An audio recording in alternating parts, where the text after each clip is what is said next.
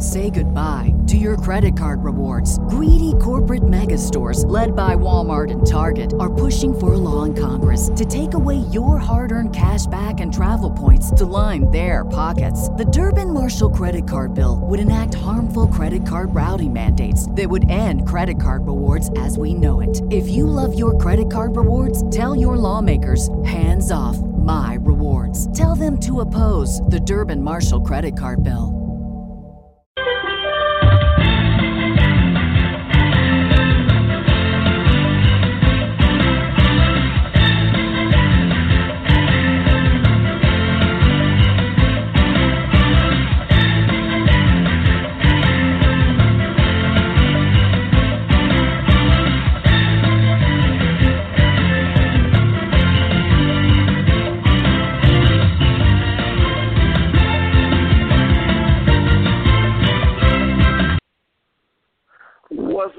Vibes Nation? Welcome back to another episode of Full Court Press, episode number 26. Man, we got a lot to talk about tonight, and I will posit this before we get started. Um, I, I love Joel that you you picked that theme uh, song NBA on NBC for the for the header Mhm. for the show. It's it's Mhm. it's so perfect. Uh, you know, one day we're gonna get big enough. NBC's gonna come come calling and send a cease and desist letter. But in the meantime, it's it's it's great. That's, that's um, well, so we'll transition I, with I that. What's up. Joel? How you doing? Yeah, um, I'm doing good, but I'm saying like that's the song I grew up with. I miss that song. You know, Yeah, old, but I love it. yeah. No, I I feel you, man. Like that was that was like the what the the late '90s. Mhm. Late yeah, 90s, early they- 2000s. Yeah, and that's that's when the Knicks were really damn good too. Like yeah, Patrick Ewing, too. Allan Good Houston. Latrell Sprewell. Damn, that was a good Yeah. team. Yeah. Um, but hey, man, it, they're on the up and up now too, man. KP, KP six went off last night. Shit was amazing. I love unicorn, it. unicorn.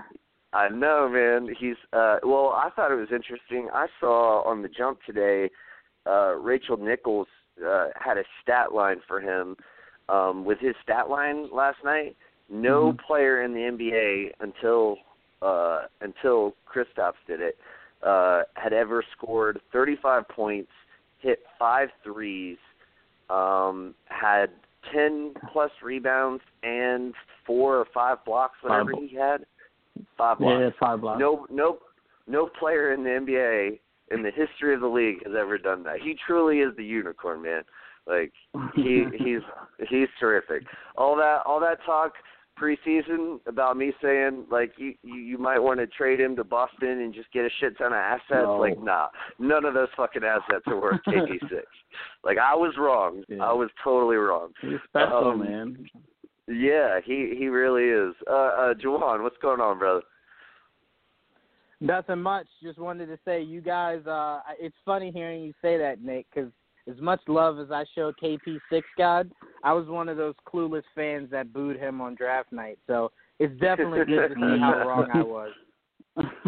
Yeah, well, hey, I mean, a lot of people, a lot of people were wrong because, I mean, you do that draft over, he's the number one pick. I mean, I, I think without Yeah, question. yeah. I think what was Towns the number one pick that year? Yeah, not yeah. It's Yeah. still arguably Towns, but you know, KP. Yeah, no, he's- you, there, no way you go with Towns, man. There, there ain't no way I'm taking Towns over over Kristaps. Well, like, KP. I mean, I Kristaps- will I mean. Kristaps a better shooter. He's a better defender. Like the Mhm. the way that That's guy true. moves Kristaps and can and can get blocks. Like, I Mhm. mean, he's Kristaps has uh, grown. He's Go ahead. grown better. He's grown better and faster than uh than Towns. But you could also say maybe uh you know where Towns has been has kind of watered him down a little bit. I mean, uh, Maybe. you know, Yeah, him- but, him like, sharing it with you could- Wiggins, you- coaching changes. well, and stuff. but yeah, but come on, Yeah. like you, you can't you can't not say that about Kristaps. Like Kristaps was able Yeah. to thrive even with someone as ball dominant as Carmelo Anthony playing with him. Like But the- Mhm. the expectations were low for KP his first year. Towns I mean, that's true. pick, so they were looking for him to be like but- the next AD or something. No, no, no, and I I get that, but I'm just saying like in a, in a in a vacuum, like I don't I don't think there's very many people out there who would take Towns over Porzingis. Uh, you know, like I no, just I don't, Right. I don't right. doubt that, but I, I do get Joel's point. I don't think you necessarily lose if you take either, Either one way, of them uh, sure. as your number one pick. Right. Yeah.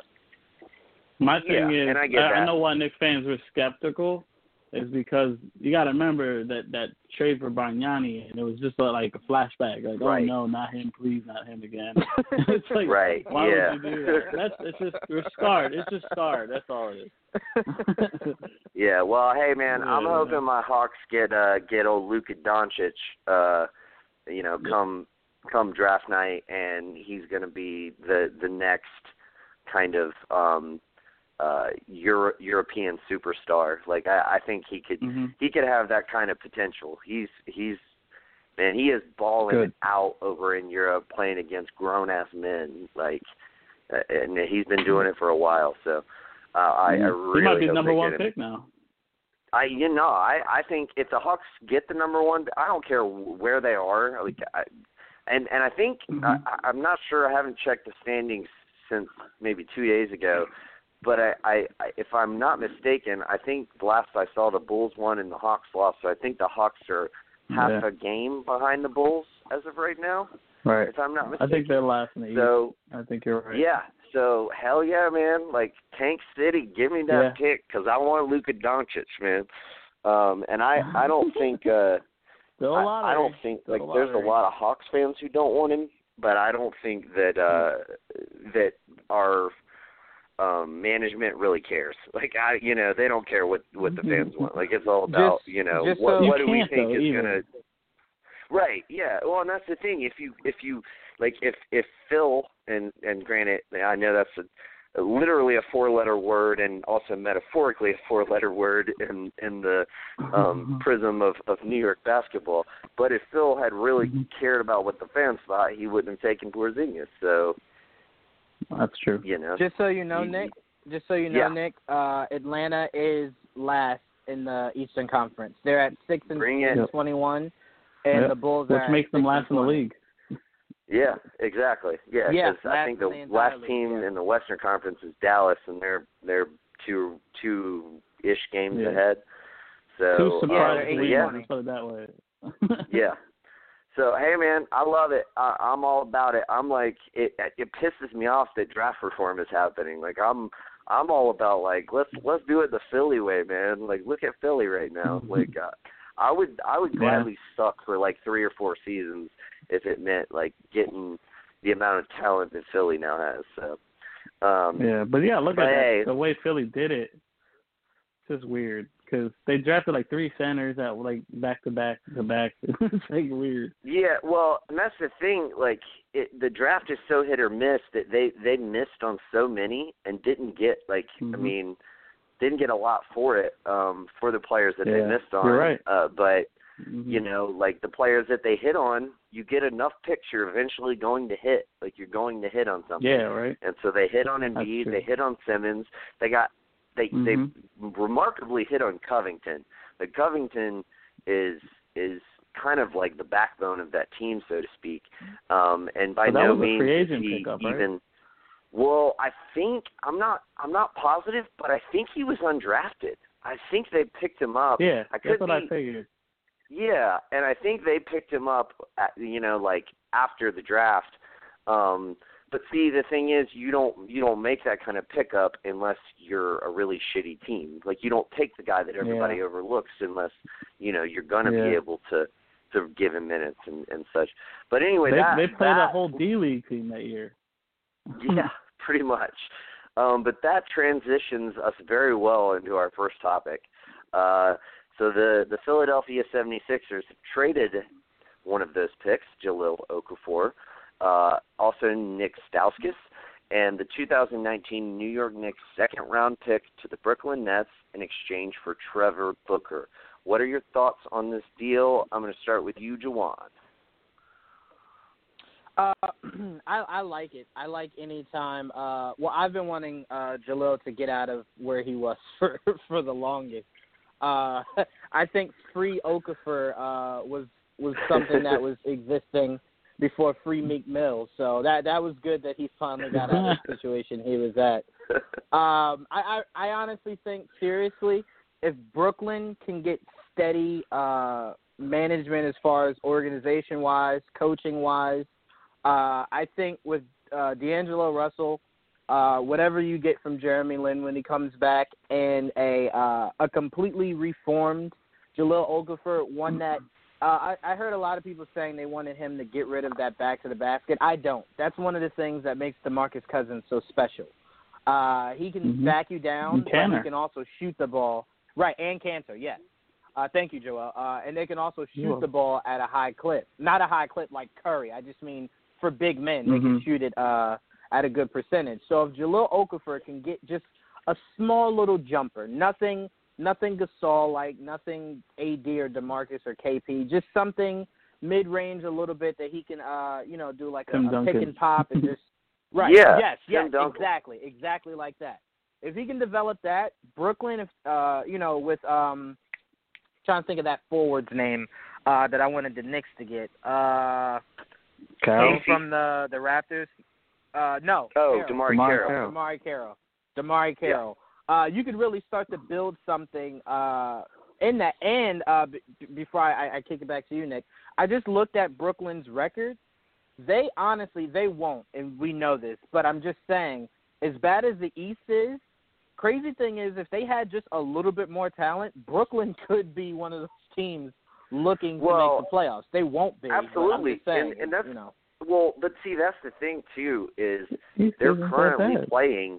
They're, they're, I mean, they're currently playing without both Jeremy Lin and D'Angelo Russell. Like Jeremy Lin's gone for the season. D'Angelo Russell's out indefinitely. He's probably going to be out at least another month, I would assume. Um, they don't have a timetable on him right now, but he had to get like surgery um, for I think it was like bone spurs in his knee or something like that. Um, Yeah. so like he's been out and they're still playing well. Like Spencer Dinwiddie has come in and stepped up and played well. yeah. Um Whitehead has played moment. well with with minutes uh that you know that he's gotten. Like they that they both both of those guys are are um you know have have a very good future as as solid backup point guards and Brooklyn has both of them. Um and you know I I think it's really uh a testament to uh what's his name Sean Marks I think um the their Mhm. GM Yeah, Sean Mark. um, he has Mhm. done a terrific job um, at, at, at being able to take a team that has absolutely no future and give them a future. Um, and it took Mhm. a lot of different circumstances. It took um, essentially, you know, them, uh, the Lakers being in the bind and having the change of powers that they had. Um, you know, it also took, you know, the Sixers not being able to to to really find any sort of uh market for for Jahlil Okafor. It took Toronto uh, you know, making a trade to get Ibaka, which means their payroll was so high, so they had to get rid of DeMarre Co- Carroll, so they didn't pay so much. But like he has been there every step of the way to reap the benefits of all of those um uh happenstance circumstances. So like big props, big props to Sean Marks. Um, but let me throw it to you, Joel. Uh, what did you think about this trade? I really liked it. I really, I'm a, again, I'm surprised by like everything you just said about the Nets is true. Like I've been really surprised by their moves. Like I don't expect them to do much this year, especially because of their injuries. They've just been hurt. Um, but they've like turned nothing into something. They got D'Angelo Russell, they got DeMarre Carroll, they got Jahlil Okafor. Bro, they have two like top five, like top three picks from like two years ago. It's ridiculous. It's like Yeah. what, how? So how did that happen? Now, don't get me Right. wrong they have issues, and that's the reason they were available. they weren't because oh they were good. Let's give them rid of them. It wasn't that that type Right. of situation. Obviously, there's a bargain there for some reason, but they took a chance, and those are not bad chances. These guys are still young, so I thought it was, and it worked for the Phillies too. But I really, I've always liked Trevor Booker. That's a great get for the Sixers to help them in their playoff pursuit. So yeah, I think it's a great trade. And they, uh, look, the East this year is not as bad as everyone expected it to be. Technically, they have more winning teams in the East than the West right now. So it's like Damn. it's it's surprising. You know what I mean? It's crazy. Yeah. Yeah, very much so. Um, yeah, my initial thought to this trade was why, um, because like you're not like you're you're you're sending out Okafor. Um, I get Stauskas; he's just there really to make the money work. Um, I forgot but I get I I get yeah, everybody did. Don't worry about it. Um, uh, the Philadelphia forgot about him the moment they signed JJ Redick. So, um, but Word. no, I mean I get it. I I I get like like you you need to get rid of Oak Ford, um, but like the fact that you included a second round pick and you only got back Trevor Booker, um, but but here's the thing, like Philly has so many picks, like they own like they owned owned three second round picks from the Knicks alone, um, and that's what they ended Mm. up giving up. One of those picks. Um, they own, Mhm. I think they own Brooklyn's pick, second round pick next year. Like they have so many picks.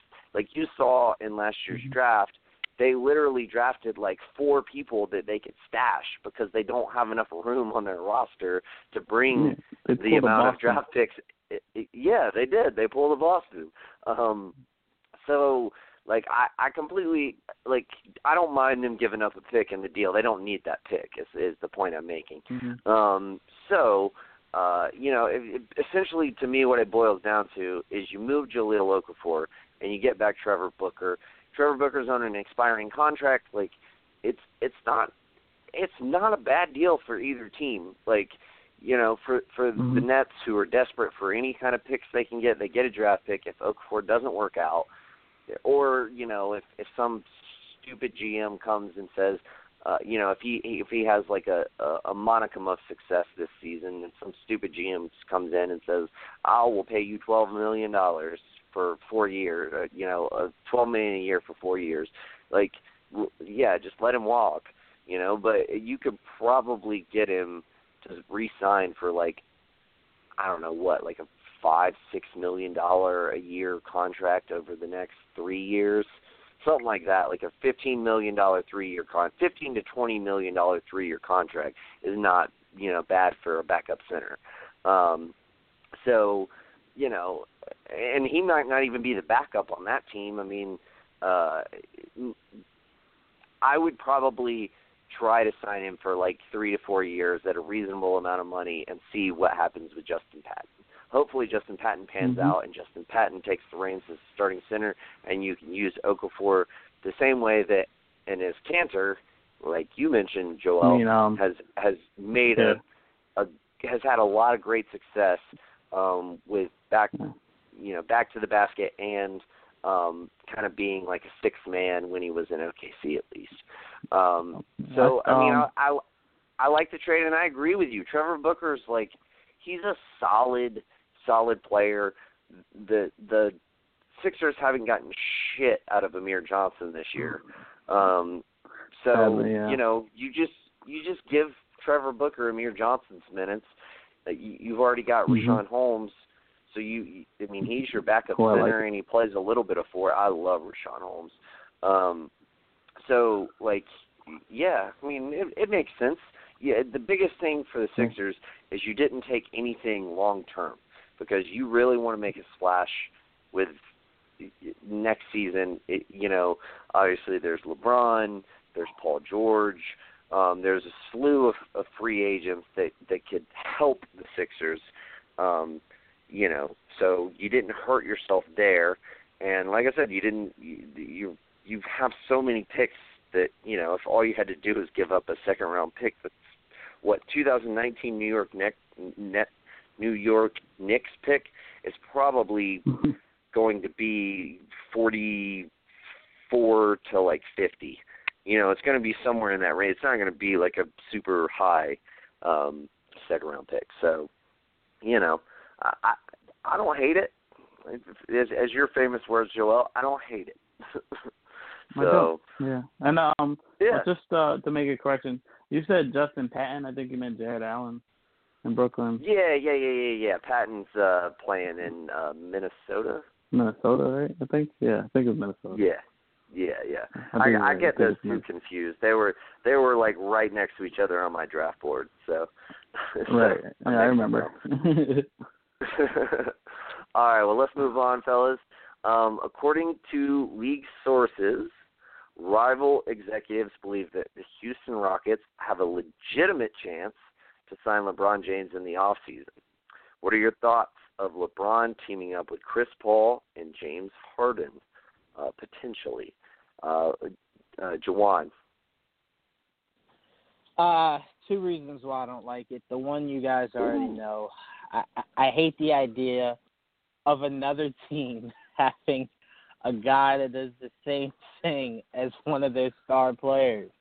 You have two players who are very ball and pass dominant.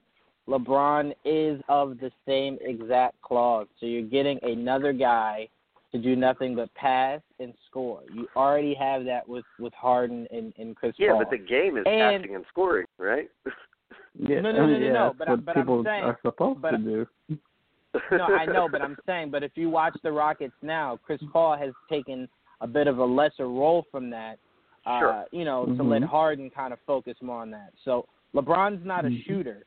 So if you're telling me Chris Paul has to take a step back and become somewhat of a mid-range uh, uh, kind of um, shooter, Le- you're asking LeBron to do that? that? That's not what LeBron thrives at. LeBron thrives at uh, uh, driving the ball, drawing uh, drawing defenders, and kicking out to an open shooter. So then that means you'd have to tell Harden to take a step back and become one of those wide open shooters. sure. Uh, and I don't like and I don't like it because if LeBron goes there and plays with Chris Paul, it's only a matter of time before you hear Melo once out of OKC. He goes to Houston. Dwyane Wade follows LeBron to Houston. You get the banana boat reunion. all I just part of the I, I, I don't want to see that. I don't want to see that, Well, man. And if- I feel like if he yeah. goes, it would happen. Well, here's the thing: if if Melo wants wants out of OKC, uh, he can you know turn down his twenty seven million dollar player option. I don't see that happening. Um, but uh, uh, but no, I hear you. I, I see. I I see what you're saying. Um, I uh, I, I I can I can agree with you to a certain extent. They do they all do a lot of the same thing, but you know if you're going to add people to a team uh, that do the same thing, like i- if they're all really good at passing and they're all really good at shooting, like that that's not the worst thing to have on a basketball team. Um, because I mean, really, No. if you break down the if you break down the Warriors, they're all really good at passing and they're all really good at shooting. So you know, Right. Um, only difference is only difference is you have guys that literally are, are are good at multiple things, but there's one thing that they hang their hat on. So that's why they don't kind of step on each other's toes. Like Klay isn't ball dominant, Draymond's not Right. ball dominant. Until you Right. got Durant, you know, your only ball dominant player was Curry. So when you look Right. at Houston, you just started getting Chris Paul okay with the idea of being that number two guy uh, you know, who may have to take a little bit less assists, have the ball a little less. Um, but you know, he's getting better looks at, at, at better shots. So now you're telling him, listen, well, LeBron's coming. So you just went from number two to number three. Harden, you may have to go from number one to number two because LeBron's not a guy that Harden can drive, kick out to, and you're expecting him to uh, shoot that three at a high percentage. He's shooting it this season higher than I think he's ever than he ever has. Mm. Um, but I don't know if you can depend on that well, on a on a week to week basis. Yeah. Sure. Mhm. I mean, I I see what you're saying, but here's the thing, like that that I would I would posit um, as a retort to your claim. Um, yes, you are absolutely correct that you don't have a lot of people that are ball dominant um, on the Warriors, but don't you think Klay Thompson? Like, let's say Klay Thompson had been traded to Minnesota um, in that in that proposed Kevin Love deal. Don't you think in a different environment he would be more ball dominant? Like he could Oh, be ball dominant. like so. I think so he wait, wants wait, to wait, be wait, ball wait, wait, dominant. But let me. Well, here's the thing. Let me just let me just make my point. Is it? I think it's easy to say like a, a, a like okay, yeah, a player is ball dominant, and putting two ball dominant players together doesn't work. But at the same time, it just depends on what their other skill sets are. Like I feel like the Mhm. reason that it maybe sometimes works and sometimes doesn't is just the the like all of the other different skill sets that that player brings. And if you're again, if you're telling me you have three all stars, no, not all stars, superstar players um, who can all pass, who can all shoot, um, and honestly, like as good or better than most anybody else in the NBA. That like that's something I would be interested in. So like I like I no, said, I get I where mean, you're coming from. I just think that I think that uh, they they would obviously have to adjust their game, but I think they could. I think LeBron could adjust his game, and Harden would gladly adjust his game to bring in LeBron. No, I'm not disagreeing with you. And every time we have a, a, a, a you know a, a possible LeBron trade, I just like for everyone to to know if I am a GM, I'm not saying no to it. But if you're asking me as Jawan and not a GM, do I like Right. it? I don't like the idea of it, mainly because I'm looking at an experiment right now that I thought beginning of the year would be one of the most dominant teams. And I'm seeing how having three guys who do similar things and not really that much else differently kind of clashes at moments where you need just that one guy. Because the the three of them are used to being that one guy. And that's why Golden State works so well is because um they haven't had a chance to be that guy by themselves. They've grown up as a collective. So they know all they know is working together. That's that's the atmosphere that they've always been raised in. So if you're now expecting LeBron in his 15th year, uh, well 16th uh, next year, Chris Paul in God knows what year he's in, and Harden, in, you know, uh, I think what 14, 10th? somewhere.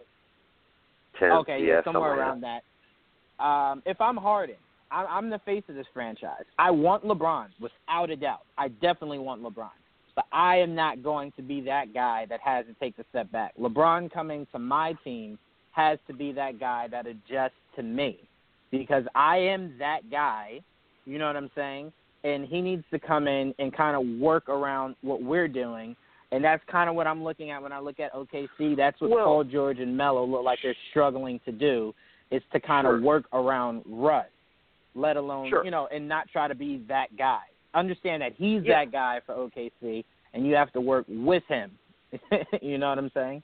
So that that's yeah, but I, I mean, I that's just my honestly think the bigger problem with OKC is is Russ trying too hard to work them in, or at least that's what it was early on in the season. There's been multiple problems since then, um, but I I don't think LeBron would be adverse to that. I think that is exactly what he did when he went to Miami. It wasn't until maybe halfway through the first season that the you know it just became obvious like like and Dwyane Wade was even like, "Let me, I got to give LeBron the keys now." Like, LeBron, I don't think LeBron's going to come in and say, "All right, James, I'm the guy. Like, you do what I tell you to do." It would be a more natural occurrence where LeBron comes in, you, you play how you play, and it just transitions over time because LeBron is LeBron. He's the best player in the NBA. Like, you're you're going to end up deferring to him, and if you're smart and you're a good player you know that's that's just and you want to win that's the most important thing. And James Harden obviously wants to win. That's why he you know courted Chris Paul so much.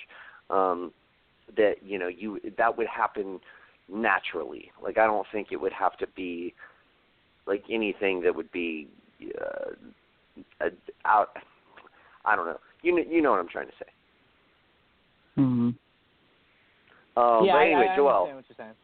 Yeah, Joel, what are your thoughts? Um, wh- how do you do you think that LeBron going to Houston would be good for him? Do you think it would be good for Houston, et cetera, et cetera? Um, And- I and think it'd be great general, for him. I think it'd be great it? for Houston. I don't like it, but, but yeah, I, I knew you wouldn't like it. I do think it would. I would no, I don't like it, but I don't. But I do think it'd be good for Houston. I think it'd be good for LeBron, and uh, you got to remember it's a D'Antoni system, and it's a point guard friendly system, and that's basically three point guards, like on Right. the same team. yeah, You know, doing what they do with a whole bunch of shooters surrounding them. And it's like, uh, it, yeah, they're gonna well, have and to take a step D'Antoni back, and invented think the three point guard system. Right. kind of, yeah, with the small ball. entrepreneur. Yeah. That guy just he knows his shit when it comes to offense. And now he'll get another. If he brings in LeBron, that's another guy that's willing to defend, like Chris Paul. And you don't have to rely on James Harden, who's never been known for his defense. But if he's surrounded by guys that do defend, that might change his mind. You know, like he's Well, shown a little bit this year. So. Right, right, and now they have the two guys they brought in. They brought in um uh, uh, uh what what is his name? I forgot the name. Uh, uh, um, Mbah Ba- Moute Mbah and Tucker. and um, right, and PJ. Tucker. So it's like it would work. I I don't think it wouldn't work. I think it, it would work. I just don't like him going to the Rockets for selfish reasons. You know, I was like he's been in the East for so long. To for him to go to the West, where I think it's a little harder up top to get through than like the East. Um, even though the East is a much better like conference than we expected, I don't think it's as top heavy as the West at the moment. Um, especially with the Spurs and, and the Warriors at the top. Um, I just think it'd be easier to go go through the East again, and he's it's, it's his been it's been his conference since he's got here technically. So it's like, why would you leave home almost right? Like, why would you leave the East to go to the West Right. to make it harder for yourself? That's how that's what I made. That's really where it comes down for me. But when it comes to fit, I think he's he's a guy that could fit anywhere because he's just that kind of player. As long as the players around him like it, you know. And they they would probably court him, so I wouldn't be I wouldn't doubt that they want him. Like Chris Paul's one of his best friends, and James Harden seems seems to be really friendly. so I can't imagine not working. I just don't like the idea of him going west. I never did, even if it was to the Lakers or wherever the fuck.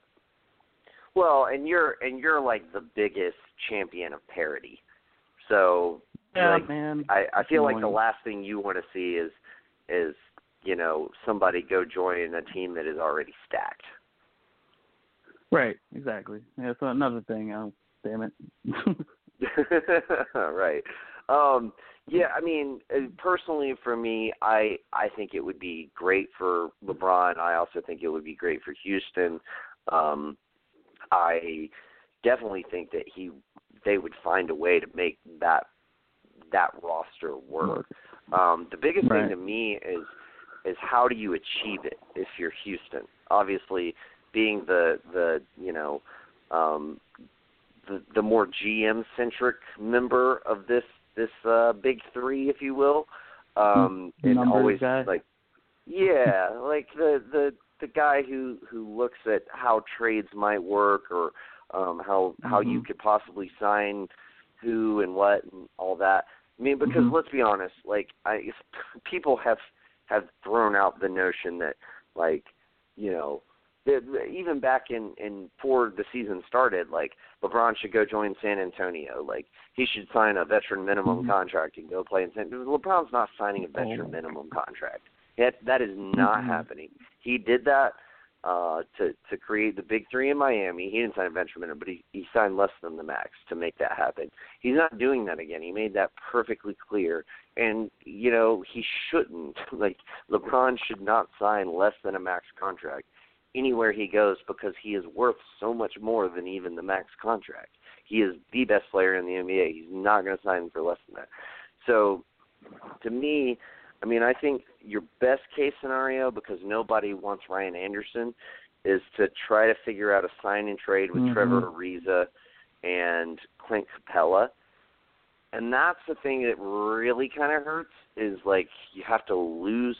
And, and the thing is too, like it's not only That's true. um, you you have to lose Clint Capela because hmm you're you're you, you need to to bring in LeBron um and you need to be able to give the Cavaliers something back in return and I don't think it would be Clint Capela. I think you send Clint Capela to a team like Phoenix and Phoenix sends a draft pick um to them and, and a couple expiring contracts like Jared Dudley and Tyson Chandler. Um and then they'd have to do the same thing with Ariza um, depending on how everything shakes out. I think New Orleans could possibly be a fit, and they send some some draft consideration and some expiring contracts. I mean, it, it could work, um, but like you, the other thing is like you can't afford to to pay. You know, you're you're gonna have to pay Chris Paul. You're gonna have to pay LeBron James. You're you've already paid uh, James Harden you you can't afford to pay Chris Capela and Trevor Ariza what they deserve. I mean, I figure what like Trevor Ariza, he's about the same age as Andre Iguodala. He's going to fetch a very similar contract to what Iguodala got from from the Warriors. Um, and he's even I would I would probably argue like I would rather have Trevor Ariza on my team than Iguodala. Not if I'm the Warriors, but if I'm any other team in the league. Like I like Trevor Ariza is still he's more productive at this this point in their respective NBA careers than Andre Iguodala is. Um, so I mean I think he's going to get that in the neighborhood of you know a forty-five million dollar contract for three years. Like if you're bringing in LeBron James, you you can't afford to pay all those guys. So you biggest thing like if you lose Trevor Ariza, no big deal if you're getting LeBron James, but you lose Clint Capela, you still have Nene, um, and then you, you basically just try to bring in whatever centers you can um, on the open market. Um, but the thing is, like, if you're Houston, your goal is to beat the Warriors. It's not like the Warriors have any like, like they they don't have any dominant center play either. So I don't feel like you're that worried about it. So I definitely would do it if I'm Houston. Like if if it took giving up, say, a first round pick, um, Trevor Ariza and Clint Capela to get LeBron James. Like there isn't anybody in the world who would not make that trade. Um, so, right. you, you know, why wouldn't you do it via free agency? You can benefit from other teams. You know, Cleveland gets something in return for losing LeBron. Um, it makes a lot of sense. Um, but here's the thing, like, and and well, and one more thing, as far as to your um, assertion, Joel, that like it makes things harder. It, I mean, it definitely makes things harder to make it to the finals but I would think that team has a better shot at beating the Warriors than his current team as currently constructed. Um, yeah. So, you know, I mean, it's basically like it, it doesn't it doesn't really mean anything to make it to the finals. You got to win. Um, so, you know, I mean, I, I think it would be a pretty good move for LeBron.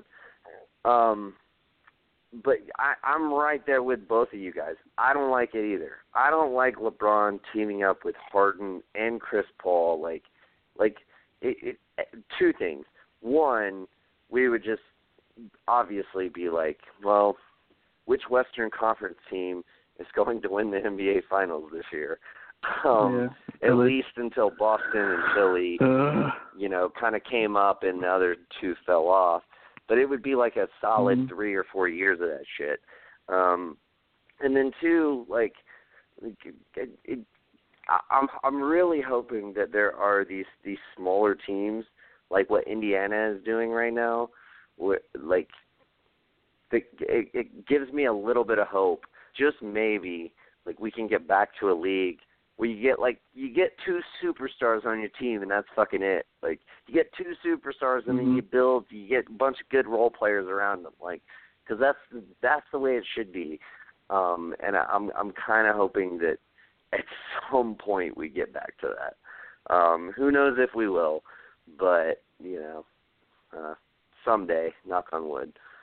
Um, but anyway, uh, uh, Jawan, did you have anything else to add before we move on? No, no, we pretty much hit everything on the head. All right. Um, well, let's move on then. Uh, Grizzlies news. The Grizzlies currently hold a record of eight and nineteen. Called it, uh, and currently are the fourth have the fourth worst record in the NBA. Um, this has led to many NBA insiders speculating that Marc Gasol could hit the trading block before the deadline. Teams that could be looking to add Gasol include Cleveland, Toronto, Portland, Washington, Milwaukee, and my something that I have thrown out there that I haven't seen anywhere else is Charlotte. Um, where would you like to see him go, uh, and what would you ask for in return if you are Memphis? If you would like to see him be traded, I want to throw that out there just in case Joel doesn't want to doesn't think they should trade Marc Gasol. um, so I'm going to start with you, Joel. um, I did say I wanted to see him get traded because I felt it was time. I mentioned that. Um, My thing with Mark well, is not, it is not do you want to see him get traded, but do you think the Grizzlies should trade him given their current situation? Yeah, I do. I mean, where are they going? like, what Right. are they doing? Are, are they going anywhere? Like with the way they're constructed, even with Marc, I know he's been there, and They're I know going to the draft lottery. he's already said. Yeah, that's basically where they're going, and they could probably they could obviously build from there, but you could probably get assets from Arkansas and get him while he's you know he's still good. Like he's what thirty three or something like that, thirty two. yeah. I forget. I mean, yeah, he's, he's- declining he's- though. He's, I mean, he's good, but Well, he's declining, but you also, I think you have to look at like look at how productive Pau still is, and he's like three or Right, four years right, older. So, you know, I mean that that usually, you know, it, that that bodes well for your return. But anyway, continue. Right. No, yeah, I agree because um, I think he'll still have a couple of years in him, like five, six years possibly. Probably just not at the same clip. You know, he's going to be putting up numbers like Pau does, but I think he's still going to be serviceable wherever he goes. He's just not going to be worth any type of big money. Um, so at the moment, looking at everything, it's really hard to decide. I would actually really like to see him go to the Bucks. I think that'd be a really good spot for him. Um, the Wizards would be a good spot for him. Uh, the Raptors would be a good spot. Those three, those three teams specifically are the teams that think stick out to me the most. I think they can use that center upgrade. They kind of need it to get to that no- like that other level. Not to say they're going to be any championship level or anything, but they'll definitely be better than they are now. You know what I mean? So yeah, definitely. Um, if you're if you're the um, Grizzlies though, like what? I I won't ask for What looking for? specifics, but like yeah, what like I mean, uh, like I'm I of course I'm a specifics guy, so I'm gonna have specifics, but like just in general, like if you're the Grizzlies, like what are you looking to get for in return?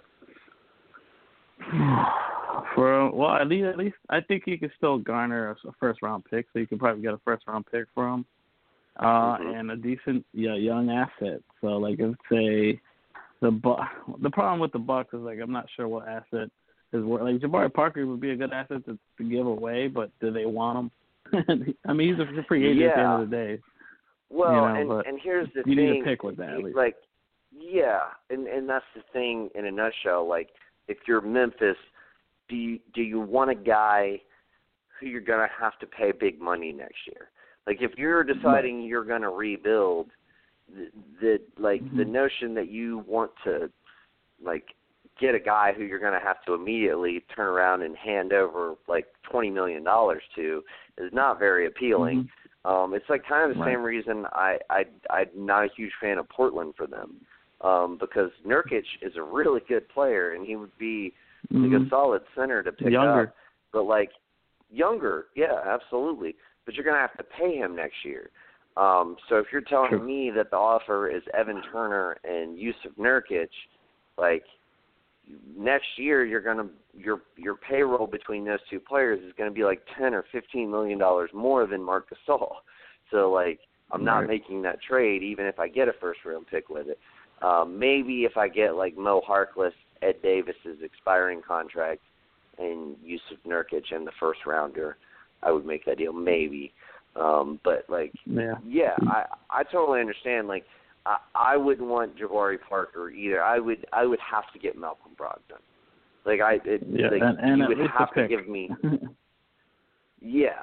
Uh yeah, I mean it would have to be Brogdon and and and the thing is too, I don't I don't even know like how their pick situation would fare right now because of like uh, I mean, I'm pretty well versed in in how like the the Stepien rule works as far as you can't trade consecutive year picks, but I don't know how Mhm. protections affect that rule. Um, so obviously they they have a protection on the pick that they sent to Phoenix, um, which so that pick is probably not going to convey until 2020. So I don't know if maybe they could say um, I think it's protected this year from like four to sixteen, I believe. So maybe they could say, we'll give it like we'll essentially give you uh, a first round pick that is one to sixteen protected, um, and then that would convey to them if it falls between eighteen to thirty. Um, but I don't know if I don't even know if they would be able to do that because of the Stepien rule. I don't I don't have that much information, um, so I don't know if they could even give up a first round pick. They possibly could. Right. I'm not sure. So like, yeah, Right. Milwaukee's really foggy um, as far as, but like, yeah, I got to get Brogdon if you're if you're dealing with Milwaukee. Um, and and Yeah, if you're Milwaukee, like, if you have to give up Brogdon, like, I- Do it. yeah, I would probably, but because here's the thing, like you you have enough talent at that position. Um, hmm I mean, you have obviously you just got Eric Bledsoe.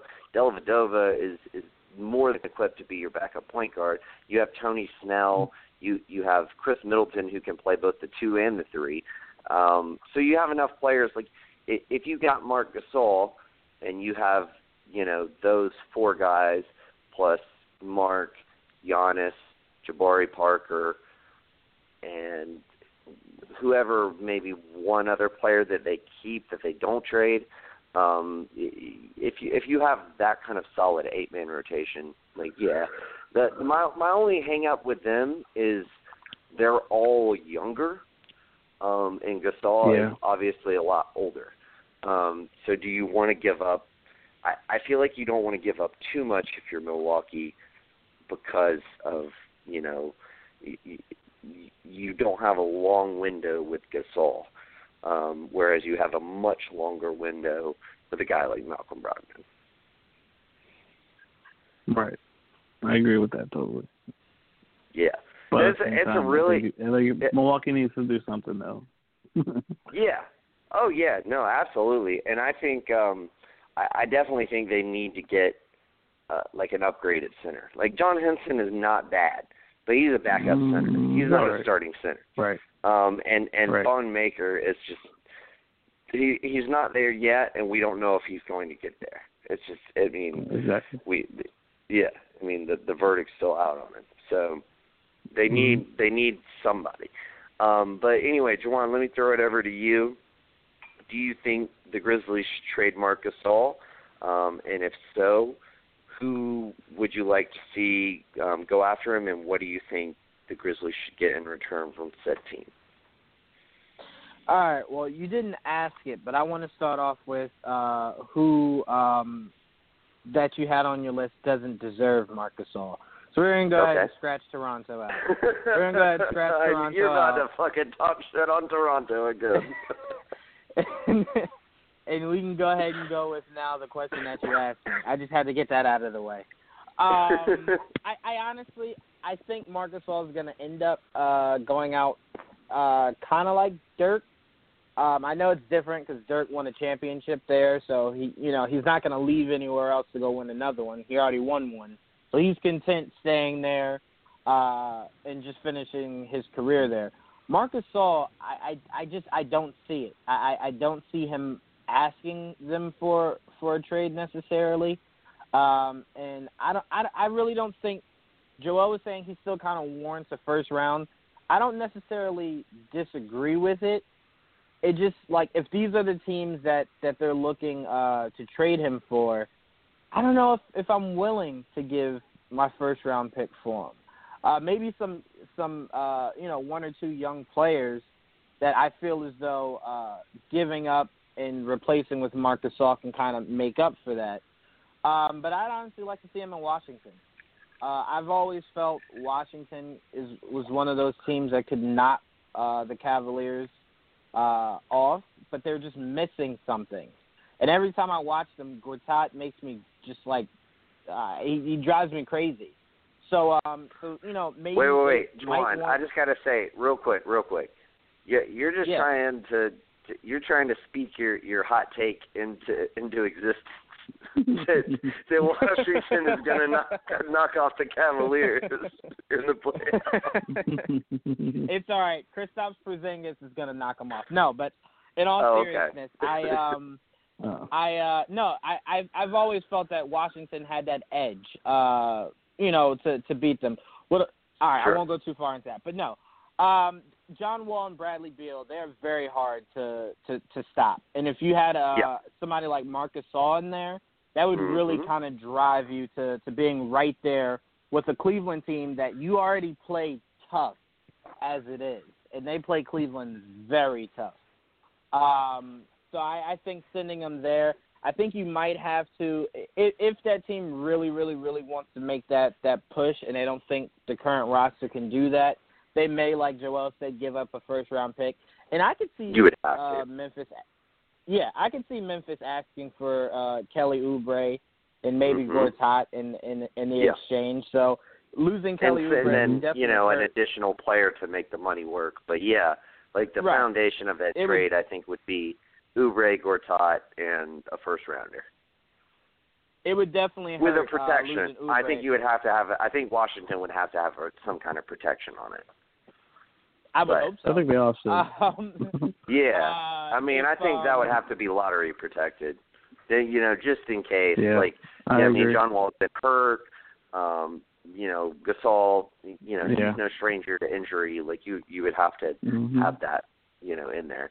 Um, But but I yeah, would I would say if. Yeah. if you're Washington, as long as you don't have to give up like someone like Otto Porter, you can still hold on to him uh, and and add Gasol to that mix and keep Morris and add Gasol to that mix. I think you come out uh, you know really good if you just have to get rid of Gortat, uh, Oubre, and in a in a first round. So I could see Yeah. that being the package that they'd like to send to Memphis, and Memphis kind of being okay with that because it's it's it's the best all around. You're getting a good pick. Um, you're getting Gortat, who's not like garbage or anything. Right, Um, yeah, and you're getting player. Oubre, who could definitely right, who could definitely add add something to that team. And I think that Well, could be a piece that could really help uh, Washington uh, make larger strides in the East. Yeah, well, and here's the thing too. I think I here's the reason I think I like that deal um, for uh, Memphis. Uh, i- if you're rebuilding, if you get Oubre and you get a pick, that's already like a, a pretty good um, uh, foundation, especially for a team that really doesn't have a future three. Um, they don't have like a, a a player at the three who's who's you know fits their their timeline and their future. Um, they have a you know totally shit overpaid Chandler Parsons, who they're just waiting until his contract um, is up um, because nobody is going to trade for him. Um, and, and James Ennis, who is on an expiring contract, and they're not going to re-sign because they already have so much money spread across to other people, so they really can't afford to re-sign. Um, so they, they, I mean, they have Dwayne Bacon. Like that's that's their their future um, three, but he's he's a backup. That guy's not a starter in in in the NBA. I don't think he has that kind of caliber of play. Um, so like getting Kelly Oubre is already a good start. Um, getting a first round pick is is really good, and I think you could flip Gortat. Like I think there's enough teams in the East that you know probably could stand to have somebody with with Gortat's kind of play, um, and well, and just teams in general who could use like that kind of quality center who can, you know, rebound. He can pass the ball. He's, you know, not totally inept on the offensive end. Um, so I mean, I, I think it's I think it's good. You're getting decent return. Um, for me personally, I honestly I I have two. I really really like Toronto um as far as for the Grizzlies. Not like here's the thing, like they don't have really a, a valuable draft pick that they can send their way, but they have a lot of good young talent. They have uh, well, a they have Norman Powell, who they're not going to trade, so I mean that's that's Mhm. off the table. But if you can get OG Anunoby and Jakob Poeltl and Valanciunas, which I think that's asking too much. I don't think you would be able to get all three of those. I mean, Valanciunas has to be included to make the money work. Um, but Right. like, the, like really, the, the the guy who I really want would want if I'm Memphis is OG Anunoby because he fits that Yeah. same kind of role as filling. He's that that grit and grind type of player. He fills the need at the three, um, I just think he would be such a good fit for Memphis. Um, I I really do. I think he would be great. If, if I'm Toronto, he's like other than Norman Powell, he's like the last person I want to give up. Like I would so much rather give up like Jakob Poeltl and uh like Delon Wright um and Valanciunas. Right, yeah. Yeah, like yeah, I, that that would be the trade I would want to do, but if I'm Memphis, I don't take that. Um so like they could be at a at, at a stalemate there potentially.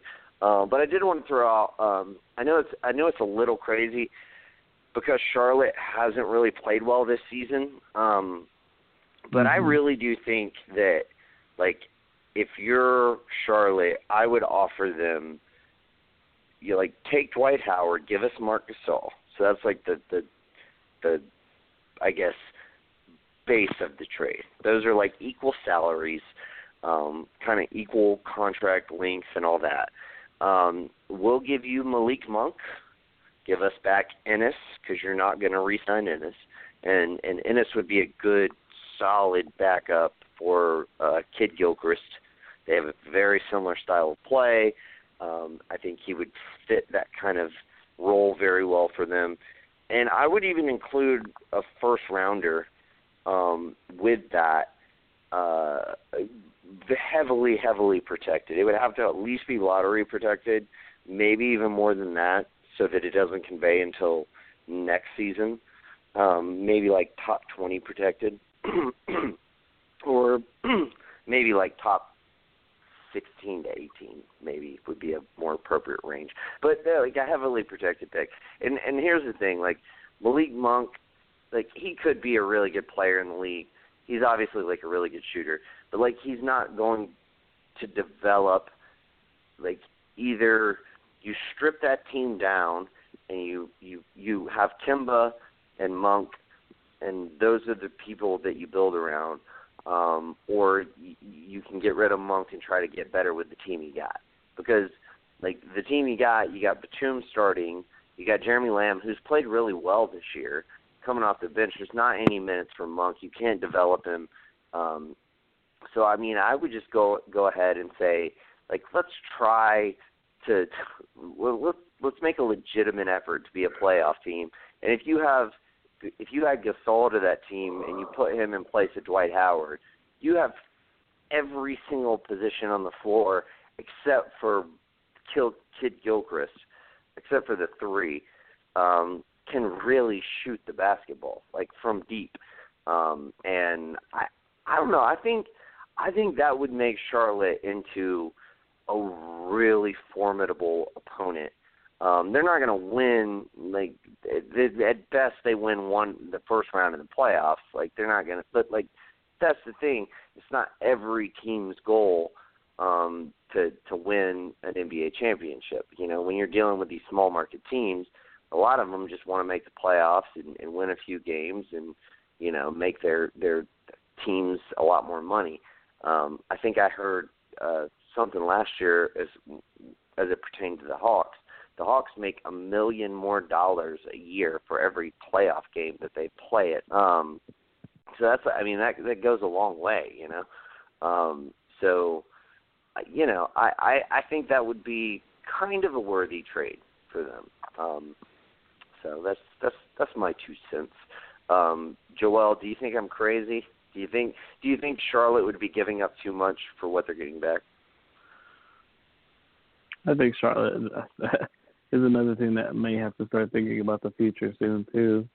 So no, it's sure. not super crazy, but at the same time, I don't know if I trust it enough to give up what you need to give up to get a guy that may take you to the playoffs, but really help out. You know, that's really what it comes down to. And it's like you might be able to do that with Dwight Howard, even though they're not playing very well.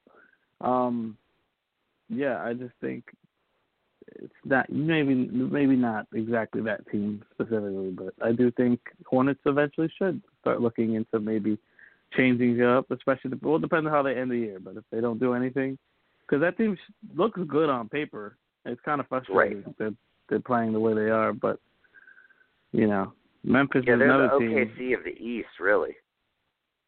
I mean, yeah, as kind far of as just, less expectations. right. Like I mean, I think I think every single one of us had them making the playoffs in our our preseason um, power rankings. Uh, I'm pretty sure. Right.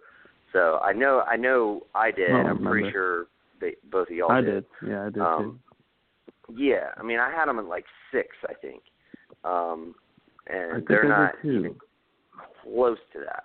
I think they're like the they're not as bad as like the Bulls and the Hawks, but I think their record is just above them. Like I, I think they're Oh, the they're like close to the Nets record. They're they're worse than the Nets record. Like they're they're below the Nets. Are they? So and and Yeah, I, I think they're below the Magic too.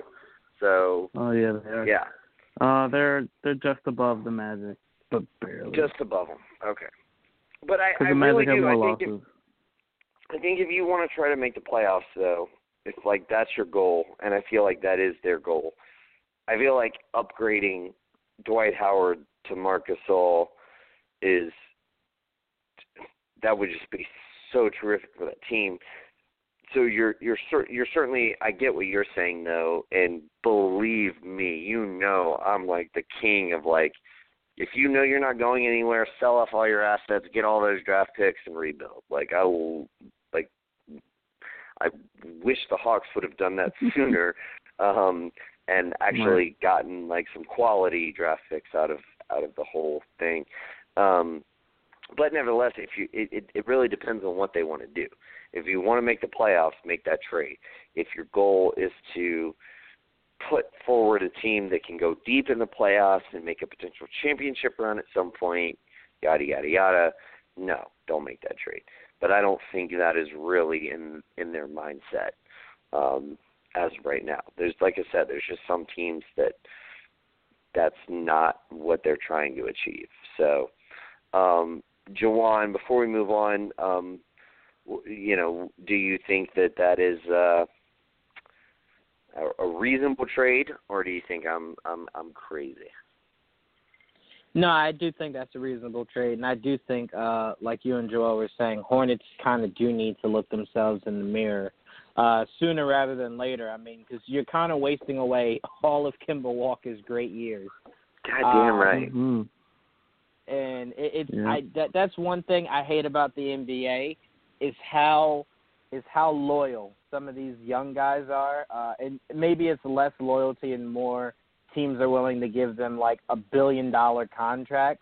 But Yeah, I, but I Kemba just Walker's wish, on a twelve million dollar a year contract. That's the crazy. Thing. I know Yeah. he des- he he deserves way more than that. But I mean, it's one of those Mhm. things to where it's like, I hope when his contract is close to being up, he he doesn't jump to re-sign there. He actually sits down with his management and kind of thinks about maybe is there something else out there that he can maybe attach himself to that uh he can kind of start to begin winning because honestly what what I see happening for Kemba Walker if he doesn't do that is he just signs a really huge contract and just has a very mediocre uh you know kind of points filled uh stat stuffer kind of uh of career no real chance at a finals. Yeah, yeah, no real chance at the finals. And uh, you know, maybe a few uh all star appearances, but that's it. And I, I I don't see him as the kind of guy who's okay with that. And I mean I won't mention, you know, me and Joel would definitely love to have him in New York, but that's a different story. I um I Oh, definitely yeah. think your uh I definitely think your trade makes sense and I do think Michael Jordan the guy who's supposed to be the the product of of of winning and championships definitely needs to figure out a better way to create a formula of success for this franchise. Yeah. Yeah. They looked good like two years ago. What the fuck? Yeah, they Yeah. did. They looked Yeah. great two years ago. Like I think they finished like fifth or sixth in the East, and like had Yeah, a they had competitive good first round series. Yeah.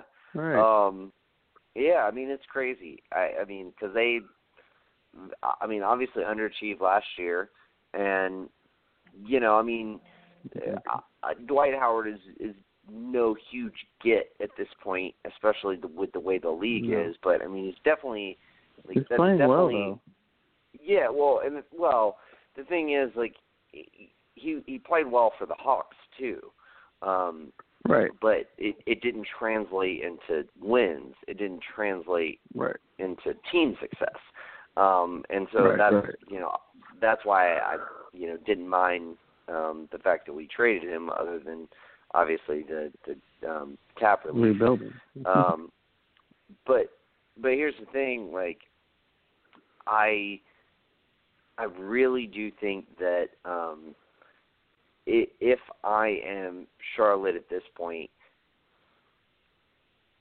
I would rebuild, but I don't think that's where their mindset is. I think they want to still no, try to not. make whatever they have work. And so if you want to make what you have work, then go get Marcus Gasol. Like you have the assets Mhm. in order to do it. You have all of your picks. You have Malik Monk. Um, you you can move Dwight Howard. I mean, it just makes a lot of sense to me.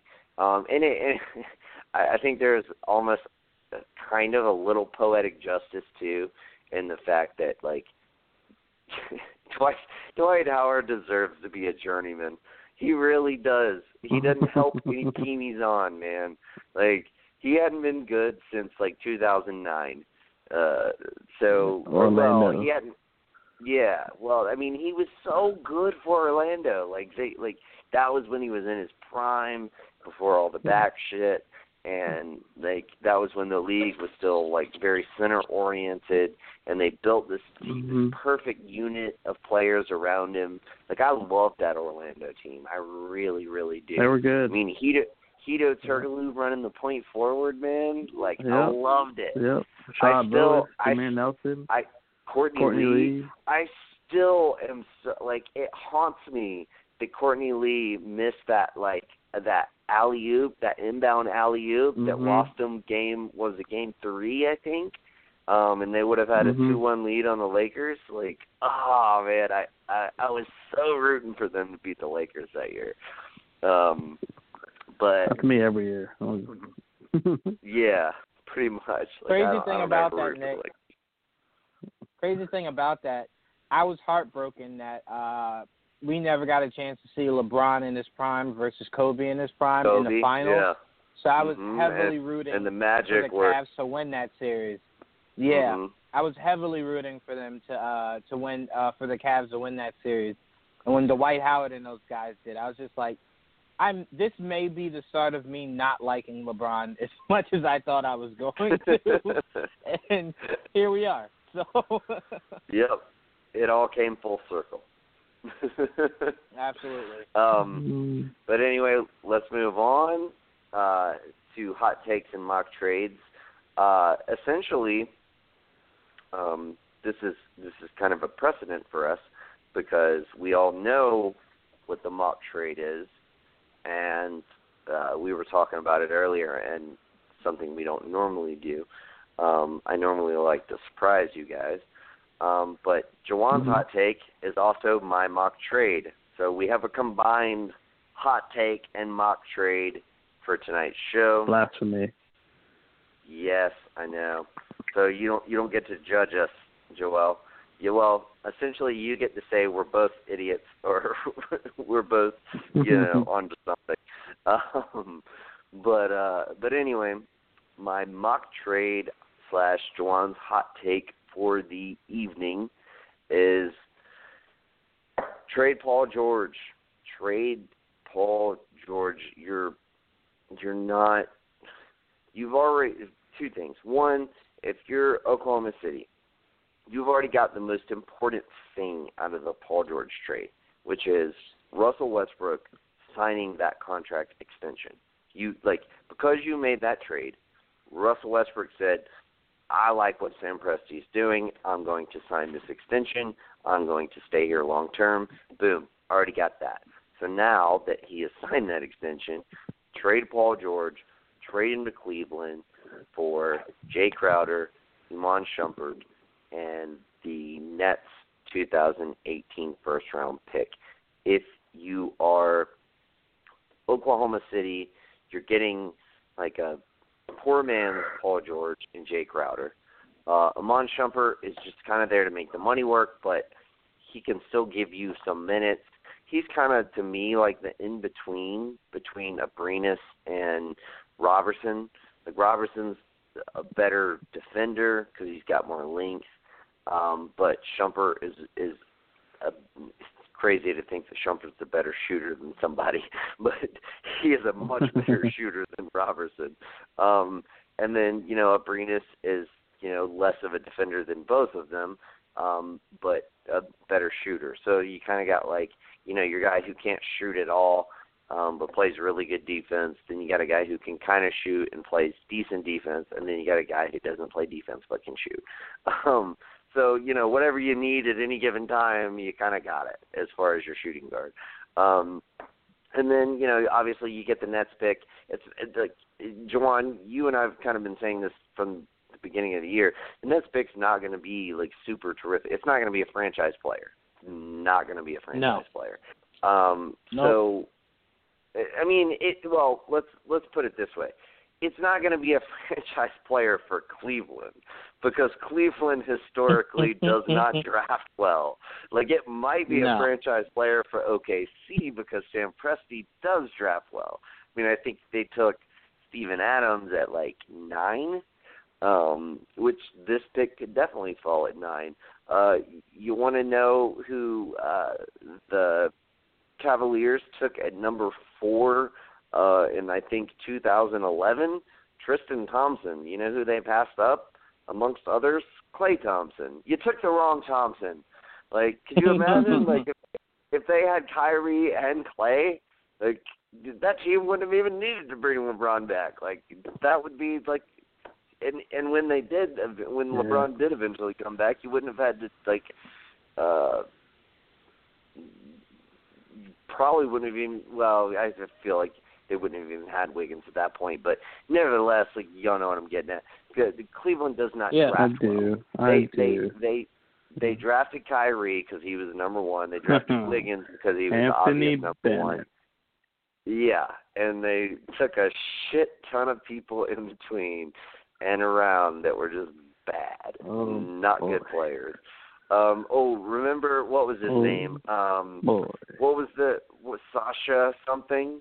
What was that guy's name? Uh, he played like Sasha two Khan? years. Oh Uh, yeah.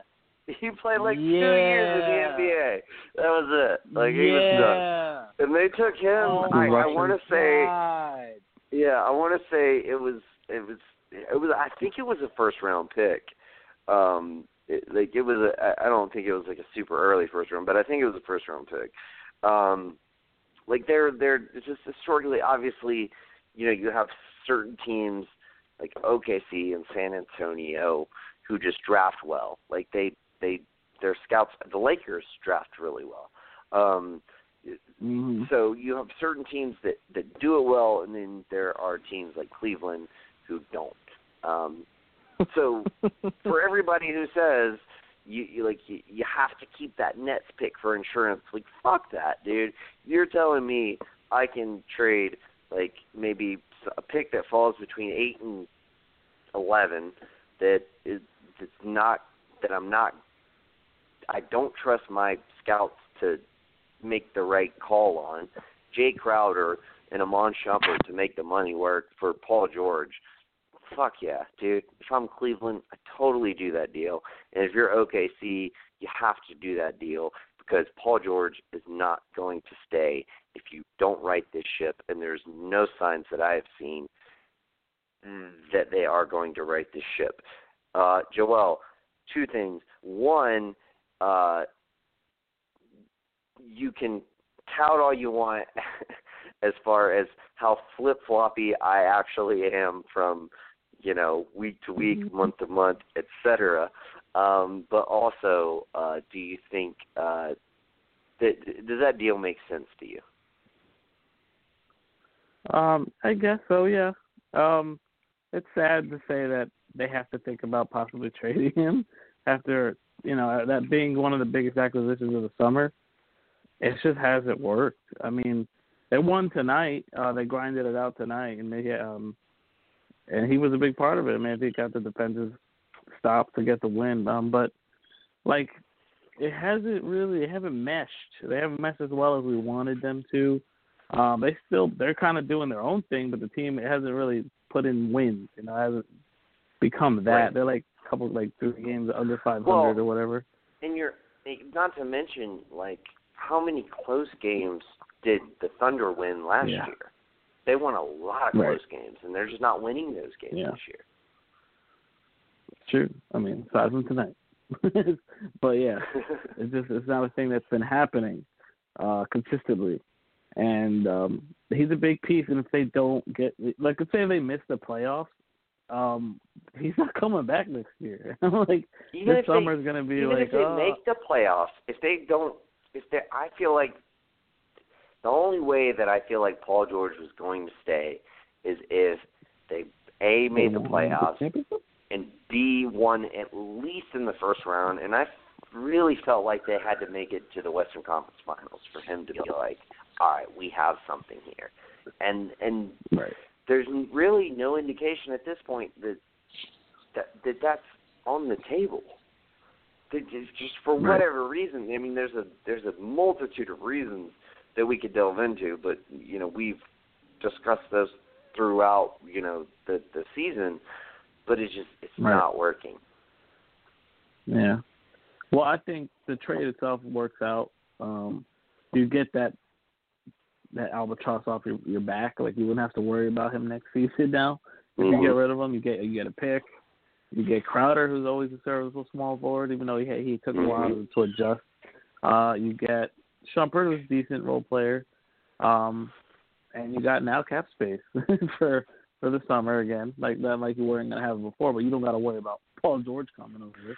You can make another Well, yeah, they don't- That money They don't really else. have cap space to go out and sign anybody of any sort of name recognition, but they could use. The Right. thing is, they could because you have build the bench. you know you have yeah you you could go out and and use your um uh shit what's it called uh uh uh, the player exception. Uh, no, it's not called Right. You know what I'm talking. about. The the way Houston signed PJ Tucker, um, you could you Right, go out right. and use that uh, Mid-level? to to mid. Thank you, mid level exception.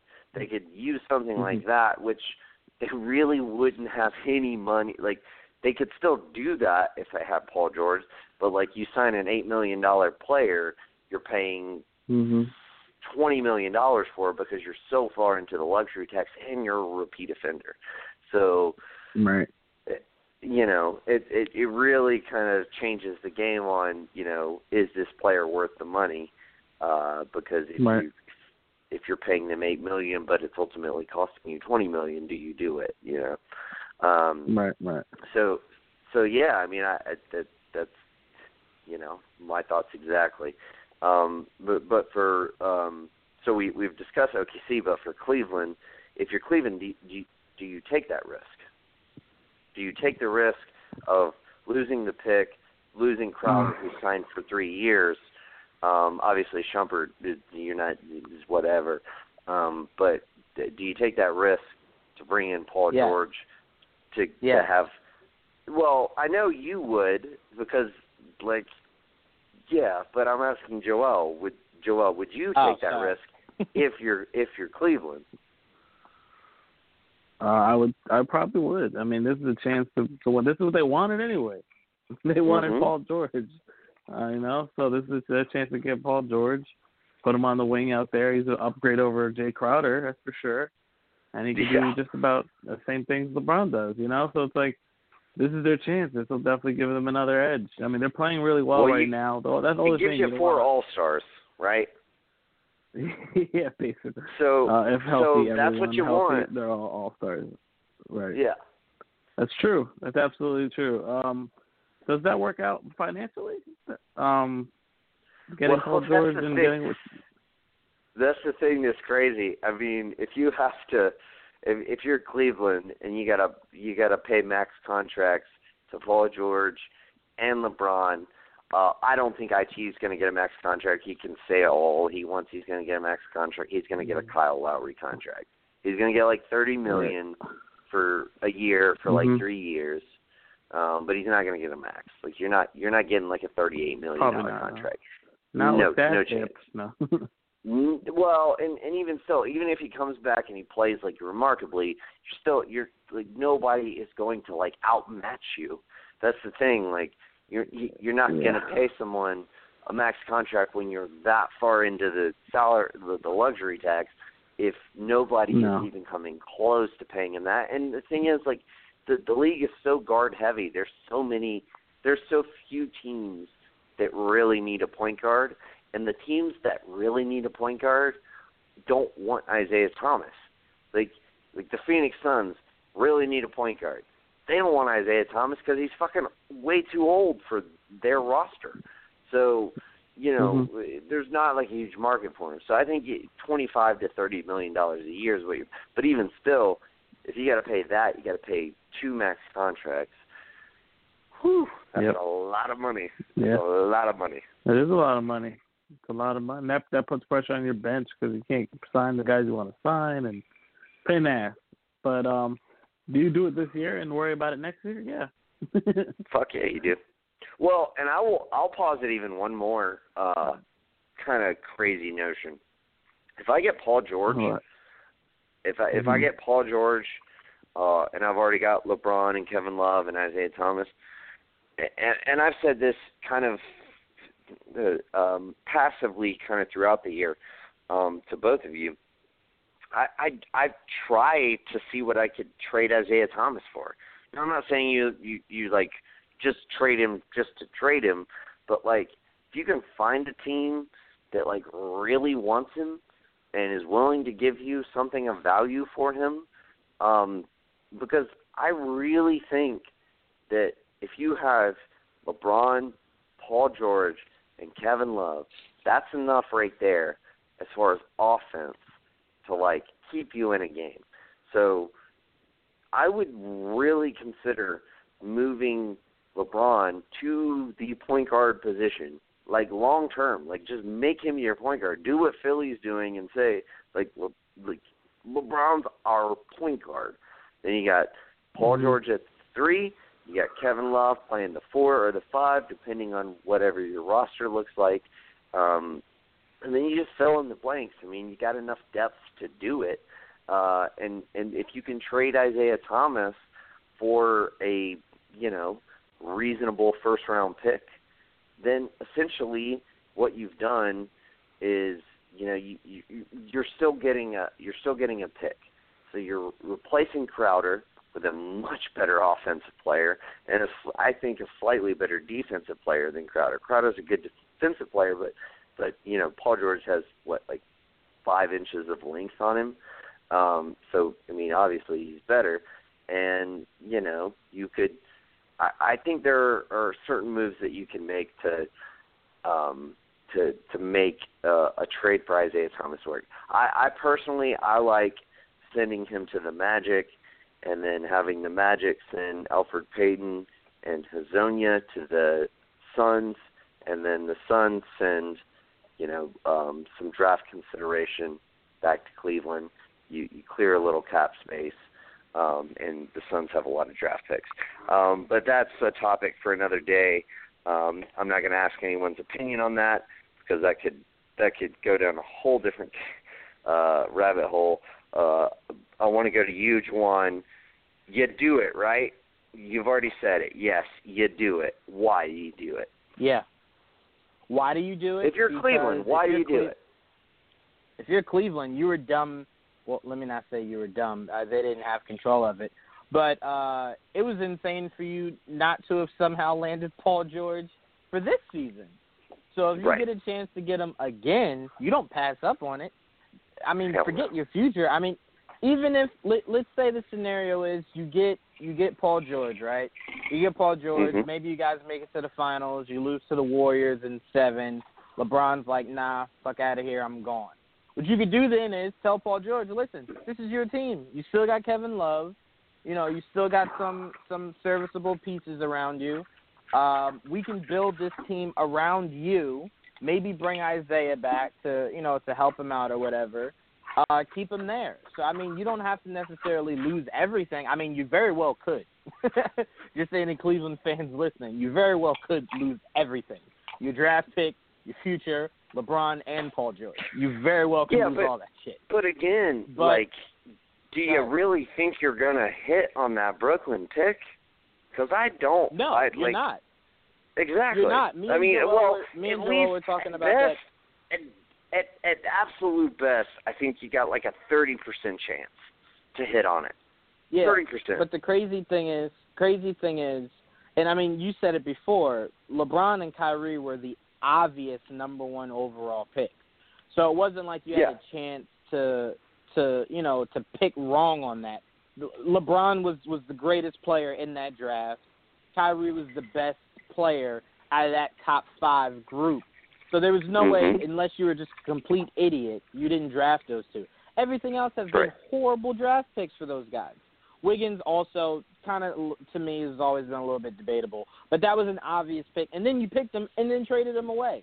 So you're not that Yeah. good at that. So what you should do is maybe either get people that are better picking at the draft, or stay away from the idea of draft and just try to lure in uh, big name talent. So what I'm saying is you make that you make that happen. Honestly, if we're being completely honest, as much as I told you I I don't want Golden State and or Cleveland to go again. If they do, I still don't think Cleveland uh without Paul George is beating the Warriors. So with Paul No. George, it definitely increases your odds way more than it does now.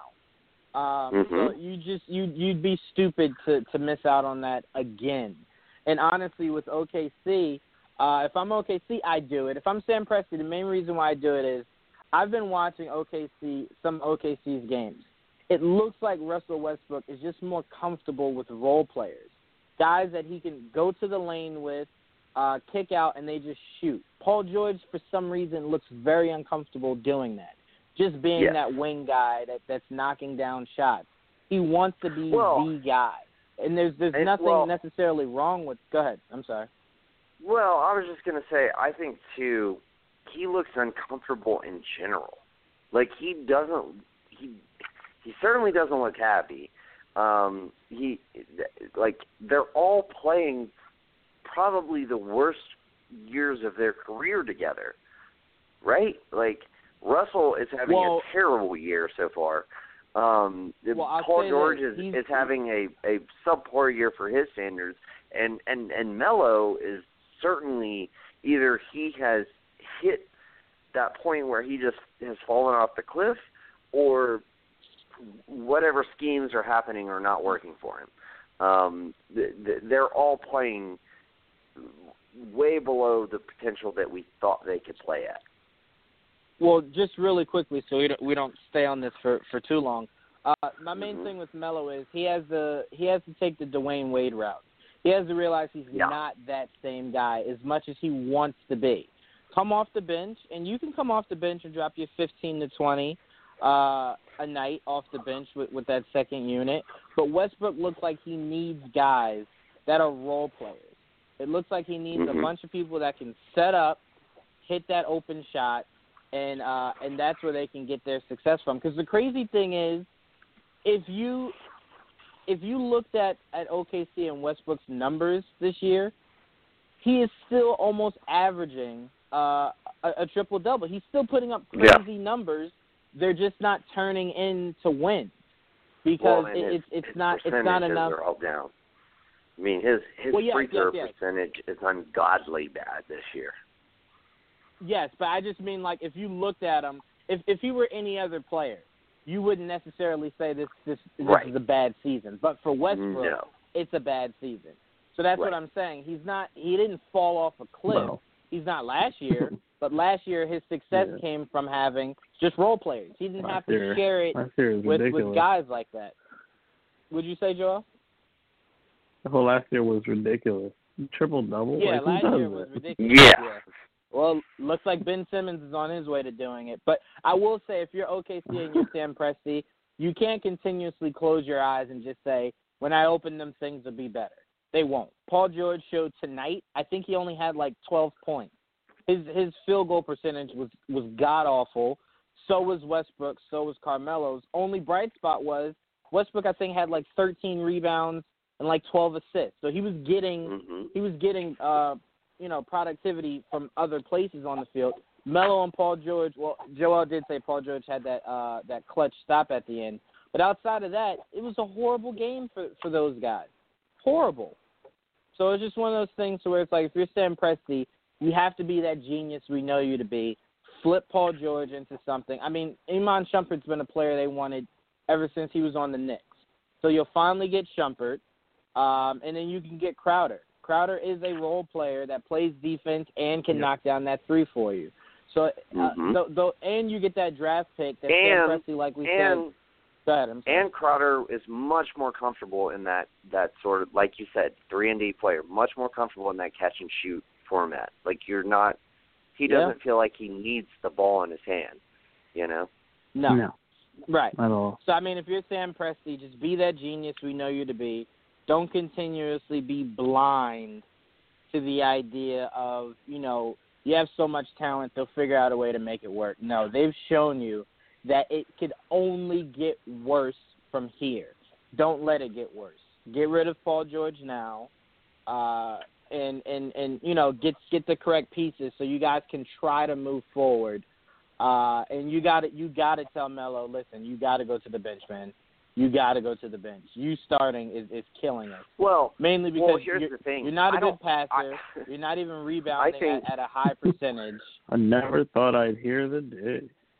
Well, here's the thing. Oh, the shut thing, up, though. Here, no, no, no. Here's the thing. I, like if if you trade Paul George, I think in in congruence with that, you fire Billy Donovan because he does not know how to coach this team. He does not like um know how to manage a roster. Um I mean, even KD said it. Like in that in that um in that burner account tweet like he was like Billy Donovan's a shit coach or whatever he said. I don't remember verbatim, but like yeah, I mean, he's not a good coach. He's not a good NBA coach anyway. He's a great college coach. Not a, and and he wouldn't be the first to to you know be a very good college coach and and I think what it boils down to is he has this notion that he wants to have like two units he wants to have his starting unit and his bench unit, and it's like you got to be more flexible than that. Like, you don't have to. Carmelo doesn't have to come off the bench, but like you should be using Carmelo in the same way you use Kanter. And I know I've said it before, so I won't like oh, go off on a rant about it, but like that it, that's just like however you have to make that happen, you make that happen. It, you don't have to make him come off the bench, but but like there's no reason just like w- with the Rockets, Chris Paul and James Harden, there's never a time when they're both healthy that they're not on the floor. Even like when they're not playing together, they're on the floor by themselves. Um same thing with Cousins and with uh uh Davis. So uh, to me, same thing should apply to Melo and and Westbrook. You just like they're Yeah, but but he should The- be on the the, floor when Westbrook's not on the floor to be your primary scorer. only difference is though in those examples that you gave, those players are still in their primes. It's looking like Melo is heading outside of his. That's so that's true. why I said if you just if you just have him come off the His- bench, if he could if he could only do fifteen bad. and six, it does. If he could only give you fifteen and six a night, that can't be from your your star starter. That could be from your bench player. Fifteen and six is is, is productive. That cannot be from your starter though. just- you have to It just you you have you have to get him coming off the bench. it just sucks to pay someone twenty six million dollars to come off the bench. But Well, well, they knew what they Yeah. were getting when they came well. into it. They knew if the scoring went, there wasn't much else Melo was given to you. So you made your Um, bet. Yeah. Thank them I'm for sleeping. Kanter. yeah, I mean he's he's he's definitely a pretty lazy player. Um he, he Ouch. actually kind of kind of reminds me of Wiggins. Wiggins is Wiggins the next Melo? Mm, I never always, know. I always thought in in in a good in a good way, Jabari was the next Melo. Um, but I could see the lethargic, uh, the see lethargic Sure, attitude that, from too. from Wiggins. Just Yeah, from a Wiggins is skill, more athletic. skill point, right? A skills point, Jabari well, more is athletic almost. now. Yeah, right. I right. think Wiggins is Uh, more athletic now than Melo has ever been. oh, okay. I don't know. I, Oh, I yeah, mean, yeah. when he know was that. playing it, well, I, I, No, I, he. I do. When he was playing in Denver, man, that that dude was. Whew. Nah, I'm he was sorry. good, but he wasn't. Wiggins Wiggins LeBron bounce is insane. Wiggins bounce Yeah, is that's crazy. Are you saying Wiggins is LeBron athletic? Like, no one's LeBron athletic. No. Don't don't even say I didn't that. say that. What? Because he I no, didn't say no, that. Jo- Joel did. Joel did. Oh, I'm just comparing I was about to say. athleticism. Is what I'm saying. Like Yeah, I'm no, saying, Wiggins is more at- like a Le- LeBron if you look at type. that is draft, what I'm saying. if you look at that Yeah, draft, you could definitely you could definitely see the similarities between LeBron and Fuck. Melo and, and Wiggins and uh and Jabari. But I always thought just the way Jabari uh you know approached the game was kind of like Melo. Loved to get loved to get his points down there in the uh, in the paint. Wasn't the you know Mhm. hasn't started his NBA career off as the best shooter, uh, but Melo grew into that. Uh, so, but yeah, as far as being lazy and uh, lethargic, I definitely say Wiggins is Wiggins is a is a dead ringer for the next Melo. yeah, I agree. Um, all right, well, let's move on. We got uh, maybe about 25 minutes left. I want to talk a little uh, hindsight. We got a new topic. It's called 2020 hindsight. Um, so let me throw out uh, three topics, and we're going to try to get through these uh, before we end the show. Uh, so, first topic: Should the Suns have pulled the trigger on the trade offer that Cleveland reportedly um, offered them? I, I, I think it's it's pretty much fact at this point. Um, but we'll we'll we'll you know pull back the reins and call it uh, skepticism or not skepticism, but but call it uh, uh, uh, hearsay. Um, but reportedly, Cleveland offered them uh, Kyrie Irving for Eric Bledsoe and the number four overall pick, which they would have tried to flip for Paul George. Um, should the Suns have taken that trade, uh, given the fact that they just obviously traded Eric Bledsoe um, for you know Greg Monroe, who they're not going to, not part of their future, obviously, and a heavily protected draft pick that's probably not going to convey until 2020. Um, and Josh Jackson has honestly underachieved to this point. Um, hindsight being what it is, should they have pulled the trigger on the deal to get Kyrie? Joel, I'm going to start with you. Should they have pulled it? I think if you had a chance at Kyrie, you you go get Kyrie. I mean, I think that's always the that's what you do, in my opinion. But um, again, you know, Suns weren't on his list, so maybe that wasn't going to happen regardless. he was very specific. Well, and that's Even the I don't thing, think Boston you- was on like, his list either. Well, and that's the thing too. As the Suns, do you, you you got you got two years? Do you think you're going to be able to re-sign Kyrie? I think that probably played a huge factor.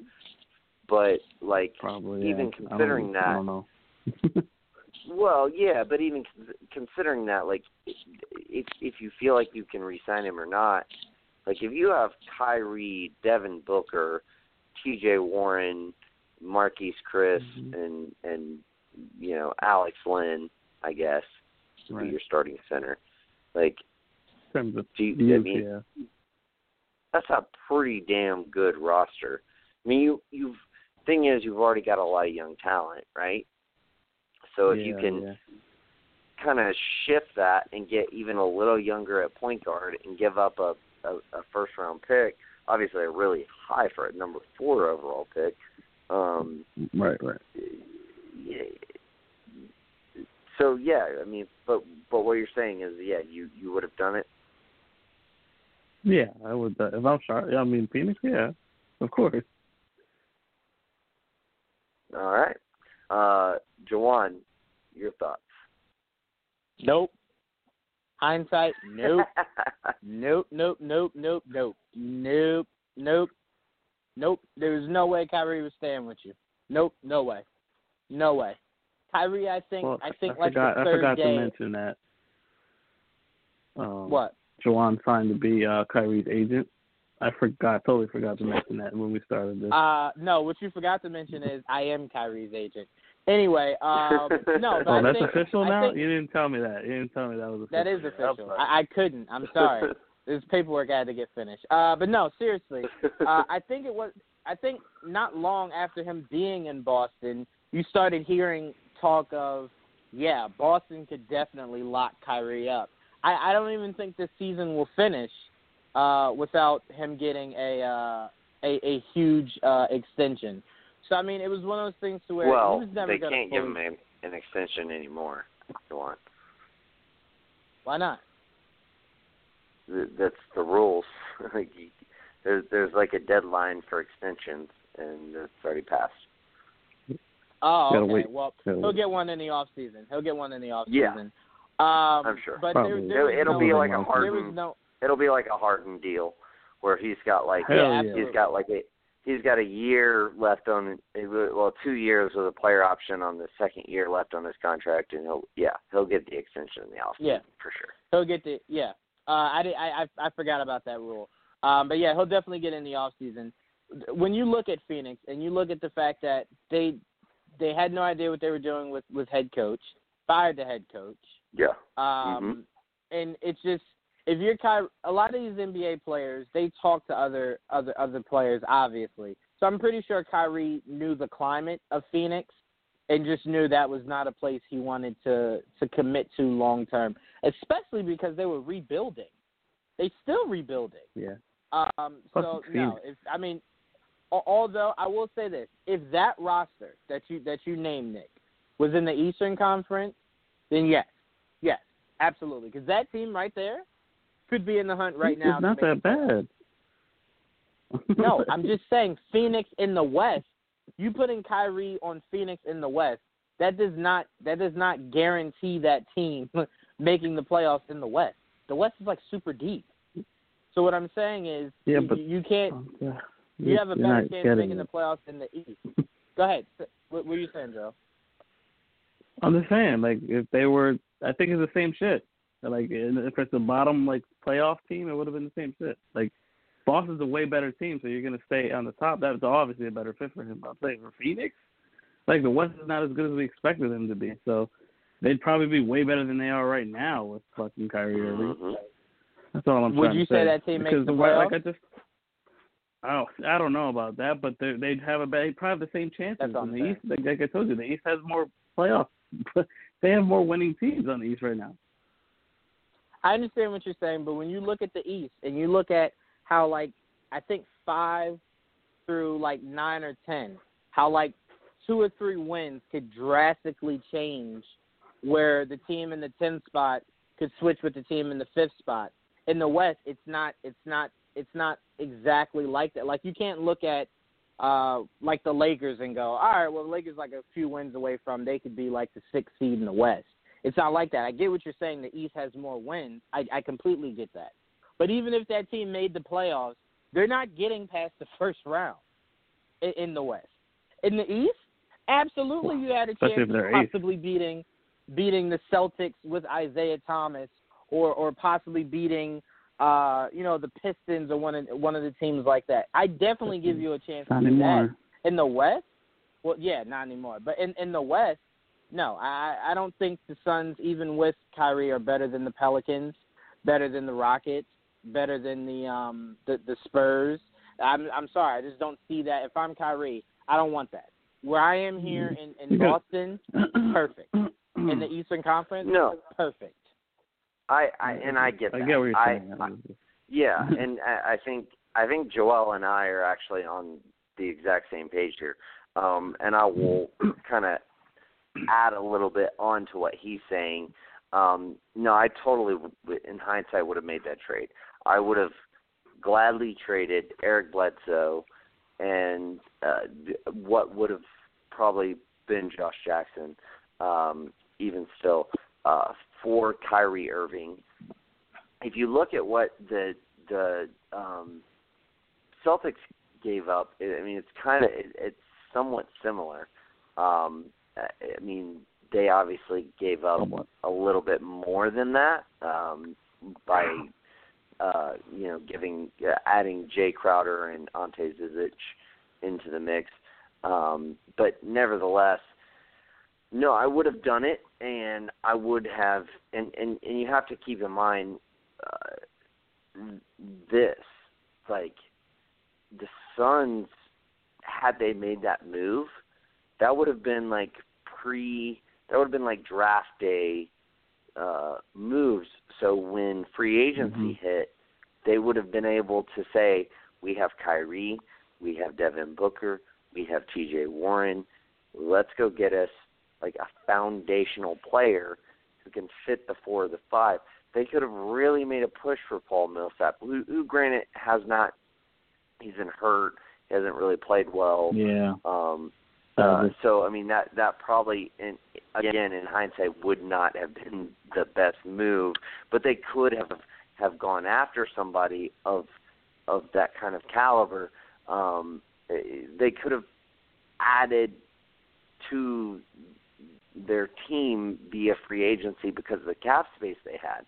So like you not only like do you make that trade because you get Kyrie, but it also allows you to to make a pitch to a lot of different guys and say, "Hey, we want you to come here.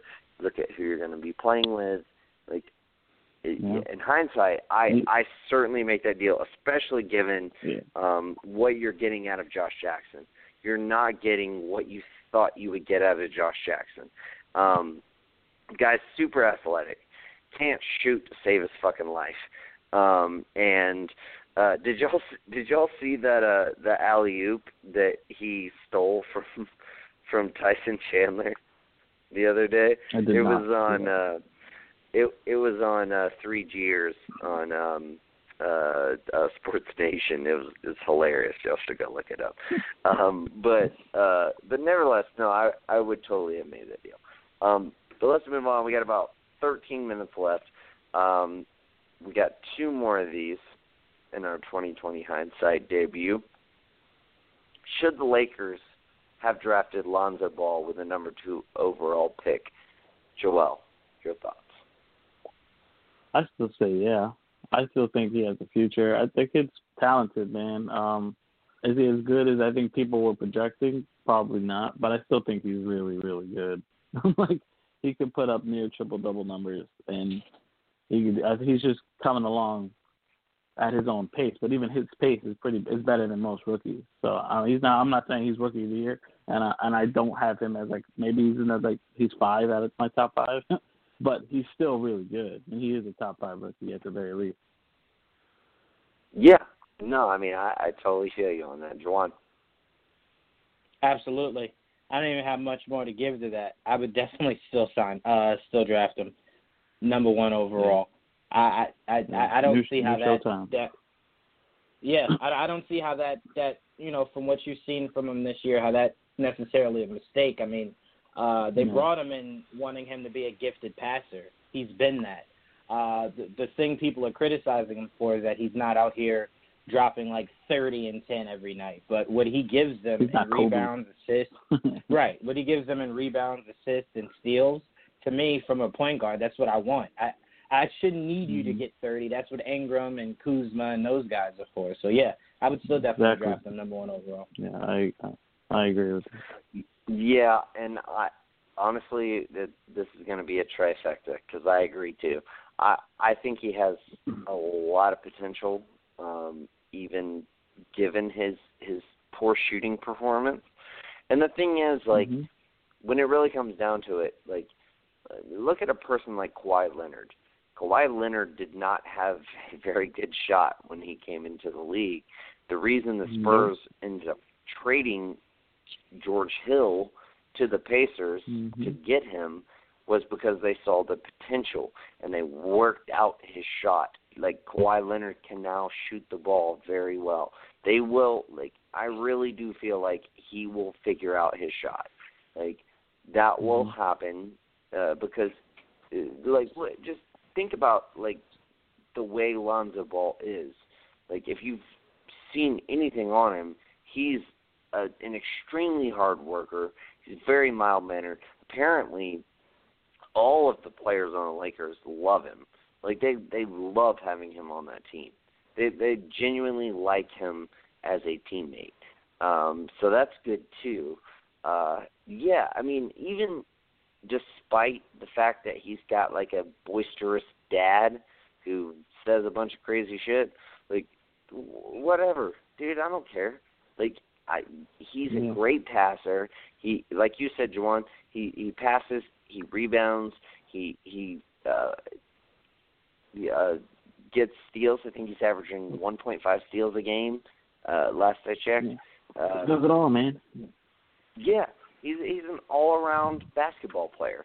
So yeah, I I would totally, even despite his his kind of slow start, which I think is is magnified because of the expectation that we all kind of had him under, um, and the fact that he's not you know putting up you know Ben Simmons numbers.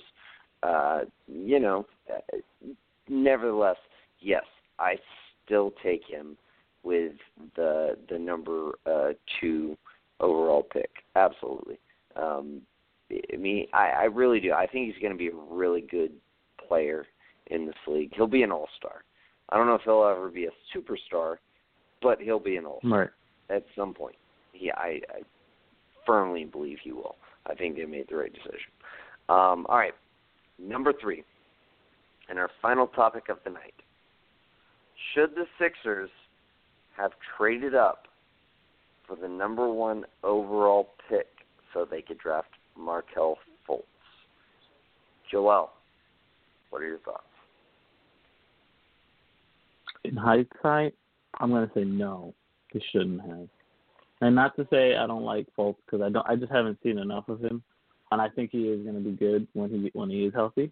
But I like what I've seen out of Jaylen Brown, and I think wow. And I didn't expect Ben Simmons to be put mean- at point guard right away like that. You mean Tatum? Uh, I'm sorry, Jayson Tatum, not Jaylen Brown. Yeah. Jayson Tatum. Yeah. Yeah, I really like what I've seen. That I like. Don't get me wrong. I like what I'm seeing out of Jaylen Brown as well. But I mean, Jason Tatum Yeah. is a rookie. um, and yeah, man, imagine Jayson Tatum instead of Col. Col uh, you didn't have to pay Covington. I mean, whatever Covington. Honestly, it'd be like you'd save money too. So you'd have Jayson Tatum with Ben Simmons and fucking Saric and and um, JJ Redick and. Jesus Christ, that's a scary thought. But but Yeah. what we what we still don't know what we're gonna get out of Fultz. So I don't want to hate on Fultz until I see more from him. Um, but I think he does have an ability. I just need to see it in action. But yeah. As of right No, now, I yeah, mean, I'm gonna go with no. I wouldn't have. Yeah, no, I feel you on that. Um, Jawan. Uh, yeah, I would still uh trade up to to get Fultz mainly because that's the Sixers formula. Um, over the last couple of years, they draft a player, he gets injured, sits a, sits out a year, comes back and and and looks Not a phenomenal. reason so to do I, I it believe, though, Jawan. No, not a reason to do it. But I mean, also, I mean, we haven't really seen Fultz uh, play a lot in the yeah. NBA, so I don't know enough to say like, oh, that was a bust or that wasn't a smart move. Again, I, I always say this, and this is no disrespect to Jayson Tatum. I do not know if Jayson Tatum is a product and and of that of that um that system, or if Jayson Tatum is just really that good. So that's why I can't really, especially not have seen seen Fultz actually get a chance to play uh, fully healthy. I don't know if I could say that, but this has been the formula the Sixers have had the past couple of years, and it seems to have worked. So I mean, Embiid looks like a monster. Simmons looks like a monster. Who knows? Next year, Fultz could be that monster. So if I'm Sixers, I haven't seen anything yet um, from the outside that would make me think Fultz isn't going to be something truly special next year when he gets back. So yeah, I'd still do it. All right. I see where both of you are coming from. Like, there's a part of me that thinks that Fultz will fit so perfectly into this lineup because of his ability to play the one and the two. And so, like, when Simmons is playing the one, he can play the two, and when Simmons is on the bench, he can play the one. There, there's a lot of functionality that works well with that if Fultz turns out to be what we think he should be. I do not think they should have done it for the simple reason that essentially you are giving up the 2000 at this point because the Lakers are not going to end up being in the draft position most likely um that's going to convey to the Boston. So you're you're in the, you end up giving up the the Sacramento pick from next season's draft. Uh, that's such a valuable pick. Like to give up to give up that kind of pick um and to trade one for three that's just too much uh, Uh, to me it's just it, it's too much and i will also posit this simmons playing the point guard as well as he has like it's like Markelle Fultz is Yeah. a point guard. Now I'm not saying he can't operate. Uh, I don't. I'm not saying they can't operate with a, a kind of dual point guard system. He's he's good enough to play off ball and and and all of that. He's a good shooter, but like you you didn't really need a point guard. You already had one. So if you have Simmons, Mhm. you have Embiid, you have Saric, you have Covington. I mean, you could have taken any number of people. I honestly like you know, I mean obviously if hindsight's being really twenty twenty, you trade down and you take Donovan Mitchell, but obviously, you know, we that that's easy to say Yeah, at this point. Um but nevertheless, I still feel like regardless of knowing what Donovan Mitchell is, I I, I feel like at the time I thought they should trade down and take Malik Monk. Um and I I still kind of live by that. Like if they had traded that pick down to say uh, I don't know uh any one of those teams that are were on the the late lottery side and could get some additional um a, a player uh for that trade that's what I would have done. And I I, I kind of thought that at the time um I would have taken Malik Monk but it, had Malik Monk been gone my second player was Donovan Mitchell. So had had Malik Monk been gone and they taken Donovan Mitchell it would have been perfect for them because if you had Ben Simmons, Donovan Mitchell, Covington, uh, Saric, and Embiid, like you'd be even better. Um, so Mm. yeah, I mean, I, I I definitely don't think they should have wasted giving up a quality quality first round pick uh, just to move up two spots to take a, a, a player who plays a position in which you already have locked up because Simmons is looking like a legitimate point guard. Like he's not a point forward. He is like Right. the first seven That's foot why. point guard. Yeah. Well, I mean, um Six six ten. It's crazy. He's better than we expected. no, no, I well no, he's he's grown since he entered the league. He's he's now at at least last I heard, he had grown two inches um since he entered the league. Um so he's I mean he's now seven feet tall.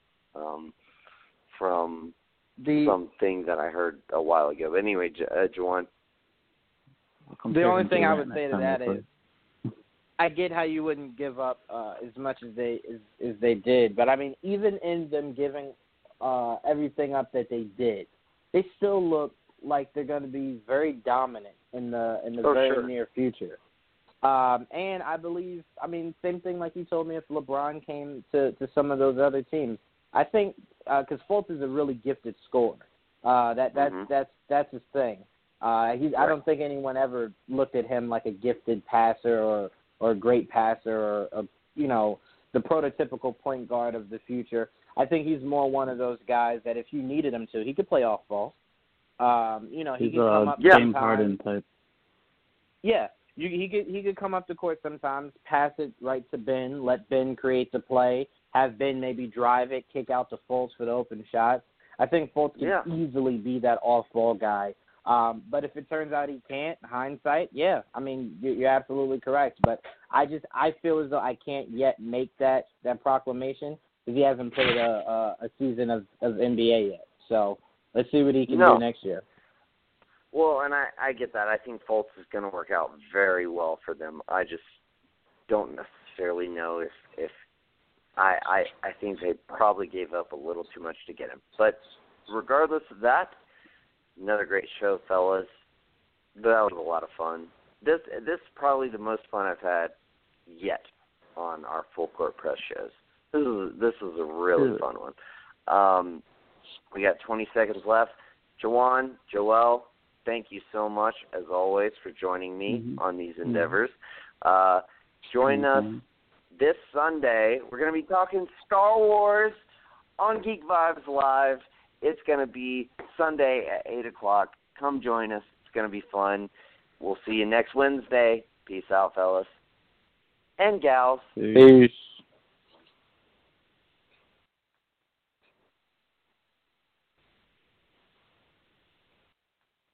Say goodbye to your credit card rewards. Greedy corporate mega stores, led by Walmart and Target, are pushing for a law in Congress to take away your hard earned cash back and travel points to line their pockets. The Durbin Marshall credit card bill would enact harmful credit card routing mandates that would end credit card rewards as we know it. If you love your credit card rewards, tell your lawmakers hands off my rewards. Tell them to oppose the Durbin Marshall credit card bill.